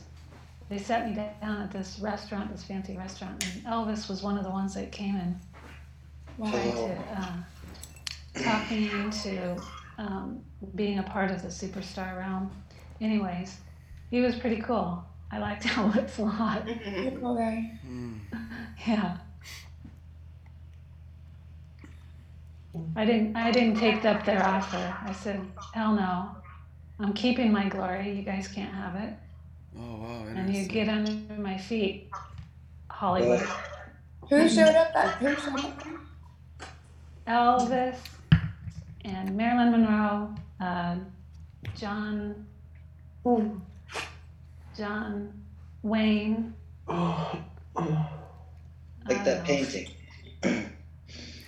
Yeah, there was a few. Was Marilyn in the painting too? I'll have to see it. I. Yeah, But Johnny Cash and Hank Williams are definitely in heaven. I bet you. Hank Williams' like great granddaughter or something died in a car wreck, and she went to heaven and saw Johnny Cash jamming at the throne with Hank Williams. Oh. Yeah, maybe all these people are in heaven, but you know, the enemy used their image to try to convey to me a, a sentiment, you know, which Mhm. was give attention and give your glory to this Hollywood stars because you can get on the inside circle and rise up and share in all their wealth and all that, you know, that kind of stuff. I said, no, no, Mm. thank you. I don't want to be a part of that. I like this glory right here. This is all the start of my need. The real Illuminati. You guys are Illuminati. my superstars. Yeah. That's right. Yeah, it's crazy when you sent that dream. I realized that like they called out the celebrity stars, like it's the counterfeit stars. Whoa. I never put that together until you talked about that dream. Yeah. We're the Yeah. ones with the celestial clothing, not them. That's right. Mm. Might, might be a superstar when you can be a hypergiant star. Ha! That's cool. Morning That's star. galactically. Morning star. hmm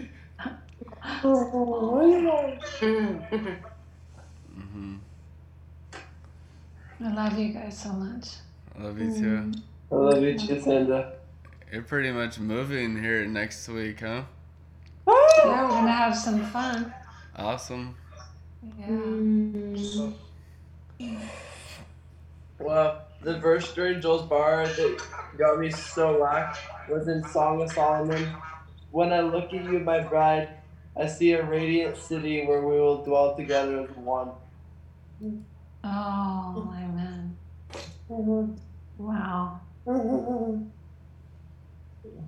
When I look at you, my bride, I see a radiant city where we'll dwell together as one. Glory. Oh, Amen. Amen. oh. Our hearts together build Jerusalem, the new Jerusalem. It's built out of all of our hearts sewn together in love. Thank you, Father. and our minds will live inside each other's hearts. That's that's what heaven on earth is. Wow. Amen. Sandra, you might find this interesting. I was just thinking about whether to share it. Um, Marilyn Monroe. I thought you might find this interesting. Was actually the first person I ever talked to from the cloud of witnesses, and I was surprised a little bit. I was like, "Oh, she made it." I was like, "I don't know, Lord, how you worked that out." But that was the first person I talked to from the cloud witnesses was Marilyn Monroe. Yeah. Wow. That's so cool. You have a mantle, a movie star mantle. You're a shining star. Yeah. You, you, in your brightness, people come. You're so beautiful and sparkly and friendly and well spoken. I didn't So, know who it like- was at first because I'm not really familiar with a lot of, um, you know, movie stars and stuff. Uh, because, you know, Bush University we just came back and was like, don't you know from this actor from the movie, the blah, blah, blah. But I knew it was a famous person and she looked kind of familiar. And, but she was like really glorified and she had, it was the voice and the hair. And she was still rocking that lipstick. I like could not believe it. So I started Googling yeah, I know, right? I was like, that's her look. she loved it. But um, I was looking it up because I was like, no, it couldn't be because I was still way more religious than I am now. Like, there's no way. Like, that lady, I was like that chick from the posters. I didn't even realize like what her name was. But I googled and I listened to vo- I listened to audio from her movies and I was like, oh my gosh, that's her. The unmistakable voice. She had a lot of witnesses on how to keep peace in really intense uh, circumstances. But um, yeah, it was re- really interesting. It was about be, like keeping that inner peace from the Lord, and how to be at total peace, even if you're surrounded by, you know, like the most wicked people in all of society, and like, you know, whatever. How to keep peace, and uh, externally display joy. Uh, based on leaning, it was like about leaning on Christ. It was really really good. I'm really glad she made it. Yeah, God's good. Amazing sometimes. Like God is merciful. I'm like, we don't know when the heck. Like that just goes to show we judge so much by what's on the outside and be like, oh no, that person obviously didn't make it. Like, what the fuck do you know, man? God looks at the heart. He's super merciful. He's so merciful. Yeah, doesn't it say that it judges the way of the heart? Yeah, he judges the way of the heart. Yeah. Mm. I was just gonna say that that um, I've had the privilege of meeting Janis Joplin, and um, I met Houston right after she passed away, and I met Prince right after he passed away. Wow. So they were all singing to me and just showing me that, you know, that they all made it and they were all died from a drug overdose. So God was just showing me that, you know, like y'all were saying, you know, we don't know. We have no idea. And, um, but they were all very happy and having a grand old time and um, singing every night. While experiencing actual drugs, like, man, we wasted our lives on that drugs. And Jan- Janis Joplin was the funniest because she she uh, she kept saying "groovy baby." She goes, "I'm sorry," and kept talking in her piece, you know, language to me. That's my and favorite. she was she was a great great spirit to meet. I enjoyed thoroughly. So, but anyways, I just thought I'd Thank share. you. Thank you for sharing that, Amber. That's a real impartation. It's good for people to hear that. Because it's, it's always so surprising, like, how much, even more like what they really are, they are in heaven than on earth. Those are the most surprising, shocking, in your face, and like laugh about it uh, kind of things. And it's just total freedom. Like, that's one of the things Jesus was talking to me tonight about was he's like, you have so much more freedom than you even walk in. And you know, the thing that shocked me the most, that kind of wrecked me a little bit today, was he said, You don't even realize how much you love me. Like, we beat ourselves down so much in religion. He he was praising Jesus was praising me for my love for him. Well, it's not that we loved him, but he loved us first. Yeah, he loved us. Love him back. Stop beating yourself up. I was like, it was so shocking, and he's like, you have so much more freedom than you even walk in. Come on, just be yourself. It's that fear of man, even in the glory that we just like are afraid to just really be ourselves and just really worship God and really just you know be free and be fun and be who you are shining on the inside. Because what if someone what if people reject me? Or what if people just i just get you know that look or that stare? You know so what? Shine bright. Be that true you that's inside. That's what he wants to see. Heaven is full of it. Bunch of characters running around. It's like it's like a cartoon show. Everyone's so expressive. And they don't hesitate to make jokes they don't hesitate to be in your face and be funny and, and be fun. You know, it's total freedom. Why? Because they are in perfect love. I feel like you just gave me the green light to, or he just gave me the green light to um, do something. I, I always get urges to sing musical songs to people like that has a message in it or whatever. But I always That spell whole check 'cause I'm like, oh my gosh, they're gonna think I'm crazy. I can't sing that. Let whole sections of your life turn into a musical. I do that at my house sometimes with the angels. We just burst out into song talking about like Like if someone's sad or something, I'm I'll not be brave like, enough to do it in front of people yet, but when it's just me and the angels, it gets wild. like, I, I troll them singing about, I make jokes, I act like I'm gonna go into, I pretend like I'm gonna go start worshiping God in a beautiful song, and then I start making the song just trolling them. Like, like someone will be sad. Like they're all getting ready with the light, and then I was like, just kidding. Marie, Marie, you It should makes me joke about you guys. from Grease, right? Hopelessly devoted to you. Well, no, like the other day, someone was sad, and I wanted to just start singing, "The sun will come out tomorrow." oh, yes, do it. You need to sing, girl. Do it. You can start by messaging me or other people on Facebook, little songs and stuff. That's a nice way to kind of break into it a little bit more, or when it's just you. Mm-hmm. And help you grow in freedom. Yeah, that's really good. Mm-hmm. You have a beautiful voice, Marie. Thank you. Yeah. Oh, and also encouragement to anyone who doesn't have a beautiful voice. It could still be really anointed, so don't worry about it. It could sound off key, be like really anointed. That's that's a thing too. Or maybe tell jokes to your angels or to your friends or something, you know.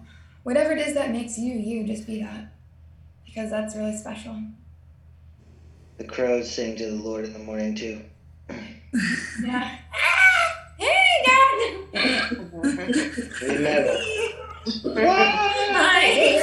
I'm here again. Hi, Daily Red. Hi! Hello. God. Do I have to do your face? Hi!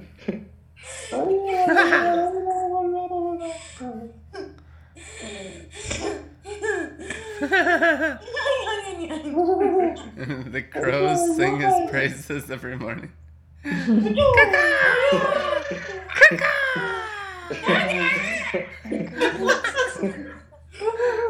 Daily meeting of the Lord. You prefer that over a ritual ceremony and laugh laugh out of it. Oh, come thou, Holy Father. Whoa. Thou, art thou ready to destroy my like, man. We don't even know how to have a relationship. Just like fucking zombies, brain religion, brainwashed robots. I started to talk to God like that the other day, and he just looked at me like, "Really?" I started getting to into that mode where I started to say like a like like a prayer, and he was looking at me like, "Really?" just say how you feel. be honest, be bold, be honest. You need to be brutally honest with yourself, and it just totally takes away all that like, "Oh, what about fear of listen, okay, this is a really good Google Translate I got that might set some people free. It said, soft salvation because you are small. When you're humble, it can be really easy. Mm-hmm. It can be real easy. I've offended so many people over my like people get offended over that kind of a relationship with God as people struggle and strive and butt their heads against him. Literally like it can be so it, like how good do you believe God is? It can be so easy. It can be so light. You just the smaller you get and the more you walk in humility and desire humility and ask for humility, smoke humility, read about Jesus' humility, grow in union with him and love with him it can get so easy. It's like you don't even have to have that fear of like, oh no, God is gonna blah blah blah. It just doesn't exist in that realm.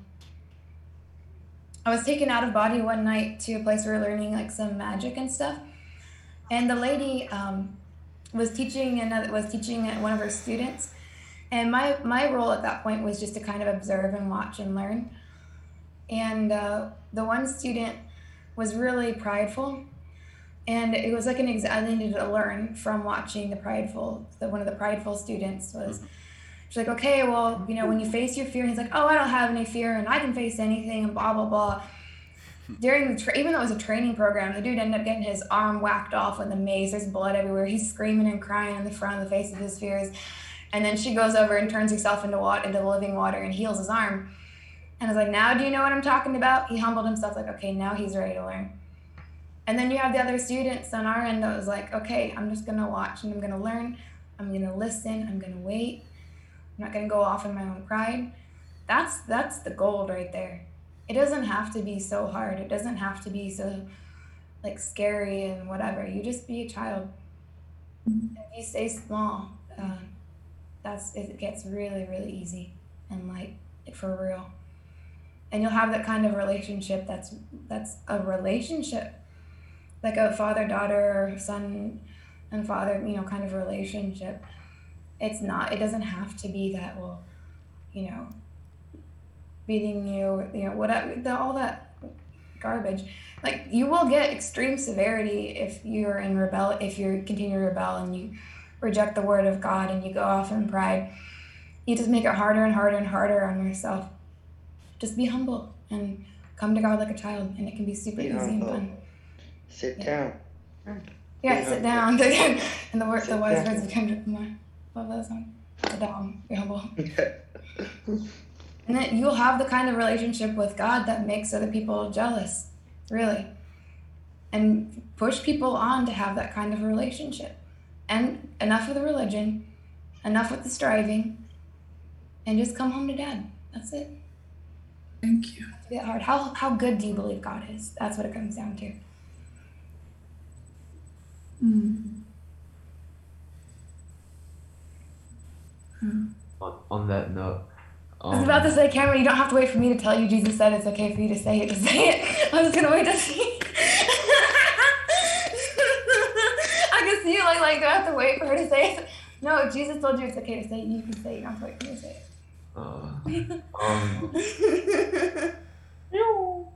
I'm gonna um, get cool things, but um, Steph, I just wanted to say, like, do you remember that ukulele video that you put up on Facebook, or you put it up on SoundCloud?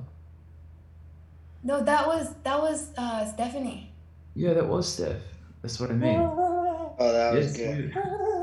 Dude, Oh that has- yeah, that was amazing. Yeah, it was That like has so pure much joy. in it. Like I remember when I first heard it, like I was blown away, and I almost liked it on my SoundCloud, and it had like perfectly weaved in between like Joel's bars, and then so I was like, I was listening to Joel's bar at work the other day, and it just like ended and then transitioned into yours, and I was like, I actually remember what I was doing. I was like taking the trash out, and I was just like blitzing out with that air. It was so cool. Like you have so much like talent in that air. Like just keep pulling that out of your well. Um, there's like crazy anointing over that. Yeah, that was amazing, Stephanie. I was like, it was like the first week I ever went to Joel's bar, so I was like, I don't even know if there's glory on this. Because honestly, I was kind of freaked out when I made that song. I had just read, me and Jake had just listened to Song of Solomon for the first time, And I was like, oh my gosh, I didn't know God that was that intense. so then I went and vented it out on a ukulele song. and that and then it ended up sounding like really good. And I was like, oh, okay, cool. And then I just put it on SoundCloud and then later, like like almost a year later, I felt like God wanted me to share it, and then people are like, "Oh, that's glorious," and I'm like, "Oh, that's cool." Mm. Whatever. definitely make some more. Yeah, get in. You should definitely get into the word, get those feelings, and then play it out on the ukuleles. That's amazing. Please make more. Um, I want to see that. Uh, Will you post it awesome. again or send it to me? Yeah, somebody, Cameron, you should post it. I want to hear it. And um, But I can download it. where did you go? Yeah, bring your ukulele to Joel's bar tomorrow, and uh, we could do like a live. Oh my gosh, that Oh, would be no, so no, cool. You could do it. no. We need you. We get the mic right up to the ukulele and the spotlights and stuff. I'm I'm like sweating just on Brian. Laser show. No way. Hey, yeah, laser show. Get the Yes, laser goggles. Goggles, yeah, laser show ukulele. Laser ukulele show. Oh my People want to god. tune in for that. If you advertise that. Wear it blindfold. It's it's like really freestyle and it kind of yeah. I can only sing. Oh, I realized yeah, I can only sing when I'm like when it's like an in, out of an intimate place. Yeah, I forgot about that. Hmm. Like I kind of suck at singing unless it's like deep. We'll see. We'll see. Put a pin in it. All right. And Brandon, It's a lot easier for me to, to like do my flow when it's just me and my father, and then when there's other people's awareness of me, like it gets harder for me to have that same flow, and but you just gotta that flow has to be that much more powerful. Yes. Okay, Cameron, we were literally just talking about this with our seer prophet today. He was teaching us at the the the uh know, that's good. The love That shack. was really good. Worship. He would he, he gave us homework to take somebody Let's get homework. yeah. Well, it was the to take somebody into the private place of worship where it's just you and God, how you talk to Him, how you worship God. Hmm. And so I did that. It was like terrifying. It's like, oh my God, like that place where it's just you and God, how you talk to Him, and then you bring somebody else in there.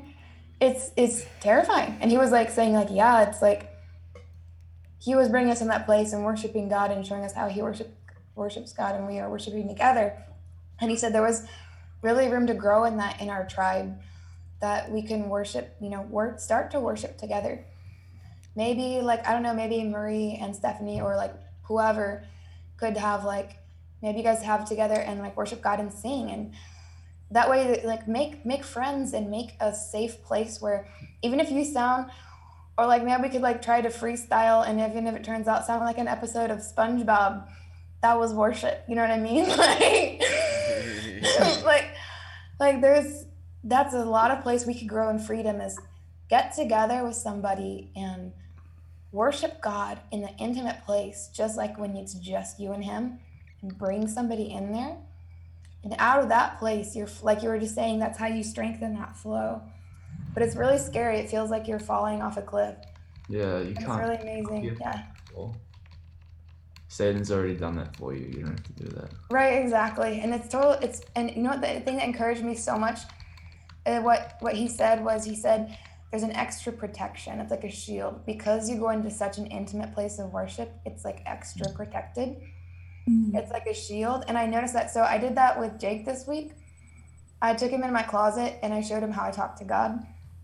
And even like I'm super close with Jake, even in that, it was like still like scary because I don't show anybody my how I talk to God. It's like that's like there's that whole thing in our mind that's like, oh, that's you and God's time, right? In heaven, we're all going to be worshiping in the perfection in the throne room all together. You know, so It's really uh, vulnerable. It's like really raw. it, yeah, that's it. So if someone sees that, you're like, oh my gosh. What if they make fun of me? Or it's like, what if they like try to correct how I talk to God? Or like, what if they what if I'm doing it wrong? like, your relationship with God is your relationship with God. It just is what it is right now. You know, that's just, it just is what it is currently, you know? And there's such a love and such a peace in that if you can bring someone in there. Oh, unicorn. I, I was gonna show I was gonna show Brandon I made my own little dopey unicorn out of Play-Doh Oh, just see it. now, so I can oh, let it harden. Oh, Token. all right, here we go. Come on. Oh yeah, let's do it. Smoke the unicorn for bravery. Share your. Very intimate person. So So, that's what you guys. Play-Doh on BCG. like I'm not gonna give you guys homework, but like I really want to encourage everyone in the tribe, like grab a buddy or a friend and try to like approach that place of how you talk to God or even how you'd like to talk to God with each other, you know, just super vulnerable. Yeah, just do it. Find somebody and then just do it. Worship God all your heart. Put it all out there. And just I feel- fall Jay took it to the whole another level. I feel like what you're talking about, Rebecca, will bring it to like the water of life level. bong. Yeah. I put all I put all your spirits into my water of life bong and smoke you into the holy of holies. Yeah, buddy up, make friends, start a conversation, you know, get somebody in our life for conversation. Find a buddy. Like, hey, look, can you want to worship like, worship me? Susan, I think you're mine.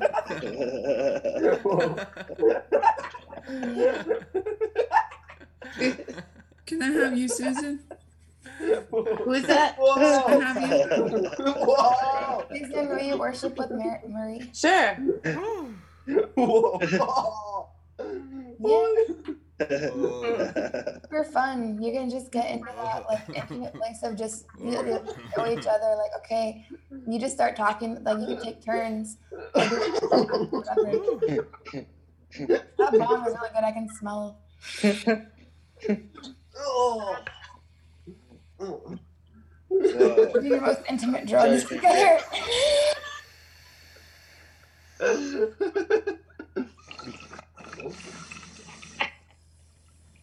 That'll really strengthen the whole. That'll really strengthen the whole team. That's really good. the word and the spirit. Mm-hmm. Oh, mm-hmm. Amen. the water, the word bong. Burn of the water bung in the spirit. That's what I call it. Nicodemus, you must be born of the water bung and the spirit. Now, how can I enter the bong the second time? How can I enter the stash when it's already cashed?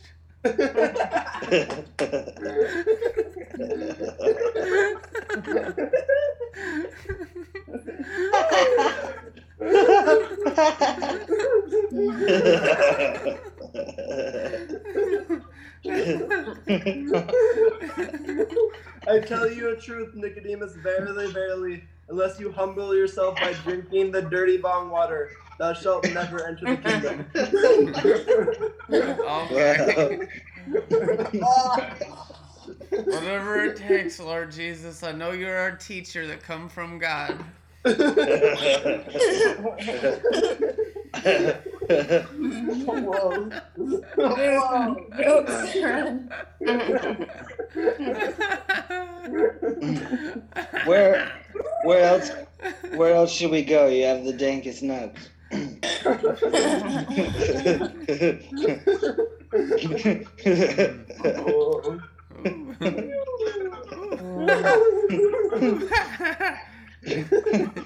Whoa.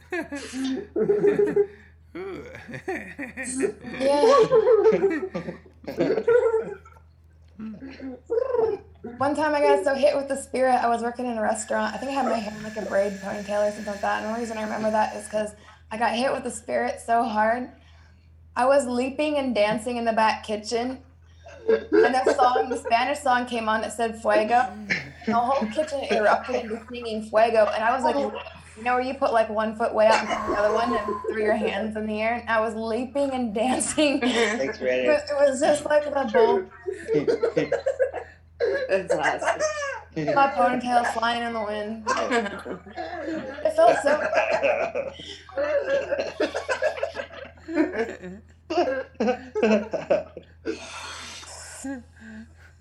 Yo, Jake, show them your room, all your setup that you got. Verily, verily, I say unto you, unless you smoke the butthole of the unicorn. Nothing but glory coming out of that butthole. I was gonna smoke the horn. so there's no glory. You can't say butthole unless you're really saved. Uh,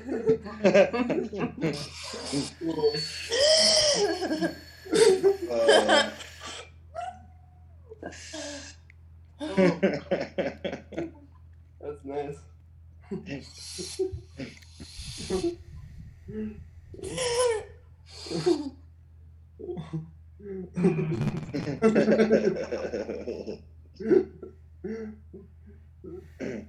I sure True love. Whoa. Verily, verily, I say unto thee, unless you smoke the butthole of the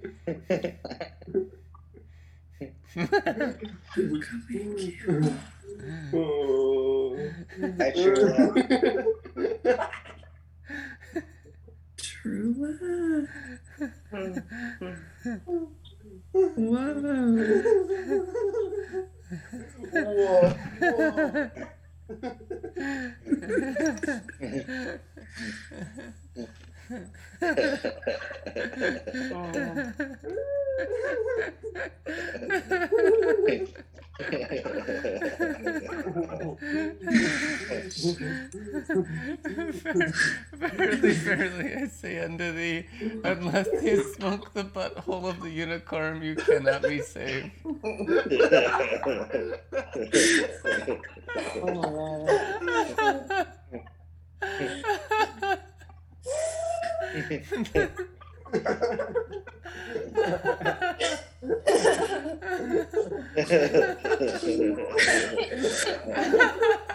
It's a narrow way, brother.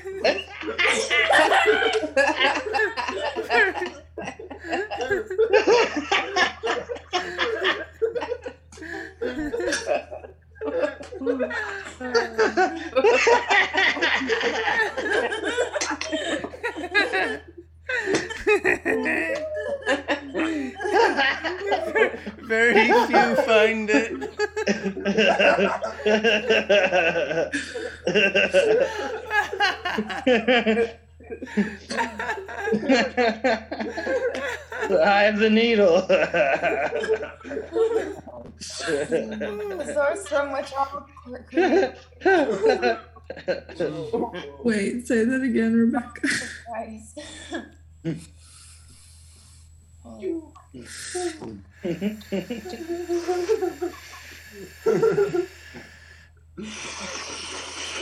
oh man. Wow.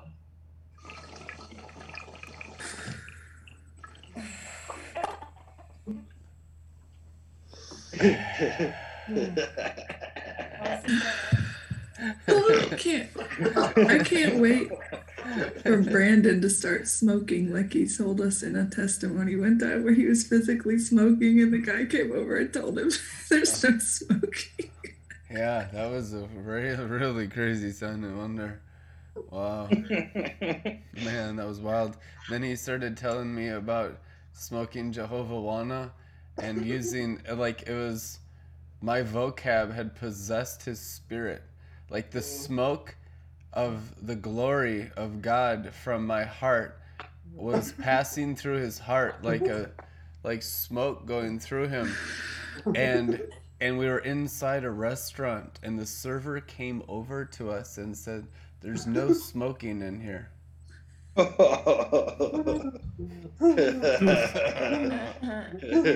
was phys- the smoke of the glory was physically rising like a smokestack out of this man It was one of the craziest signs and wonders I've ever seen.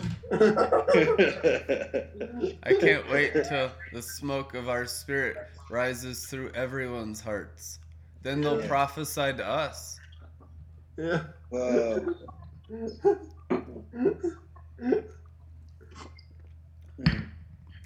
And the baby's prophesy.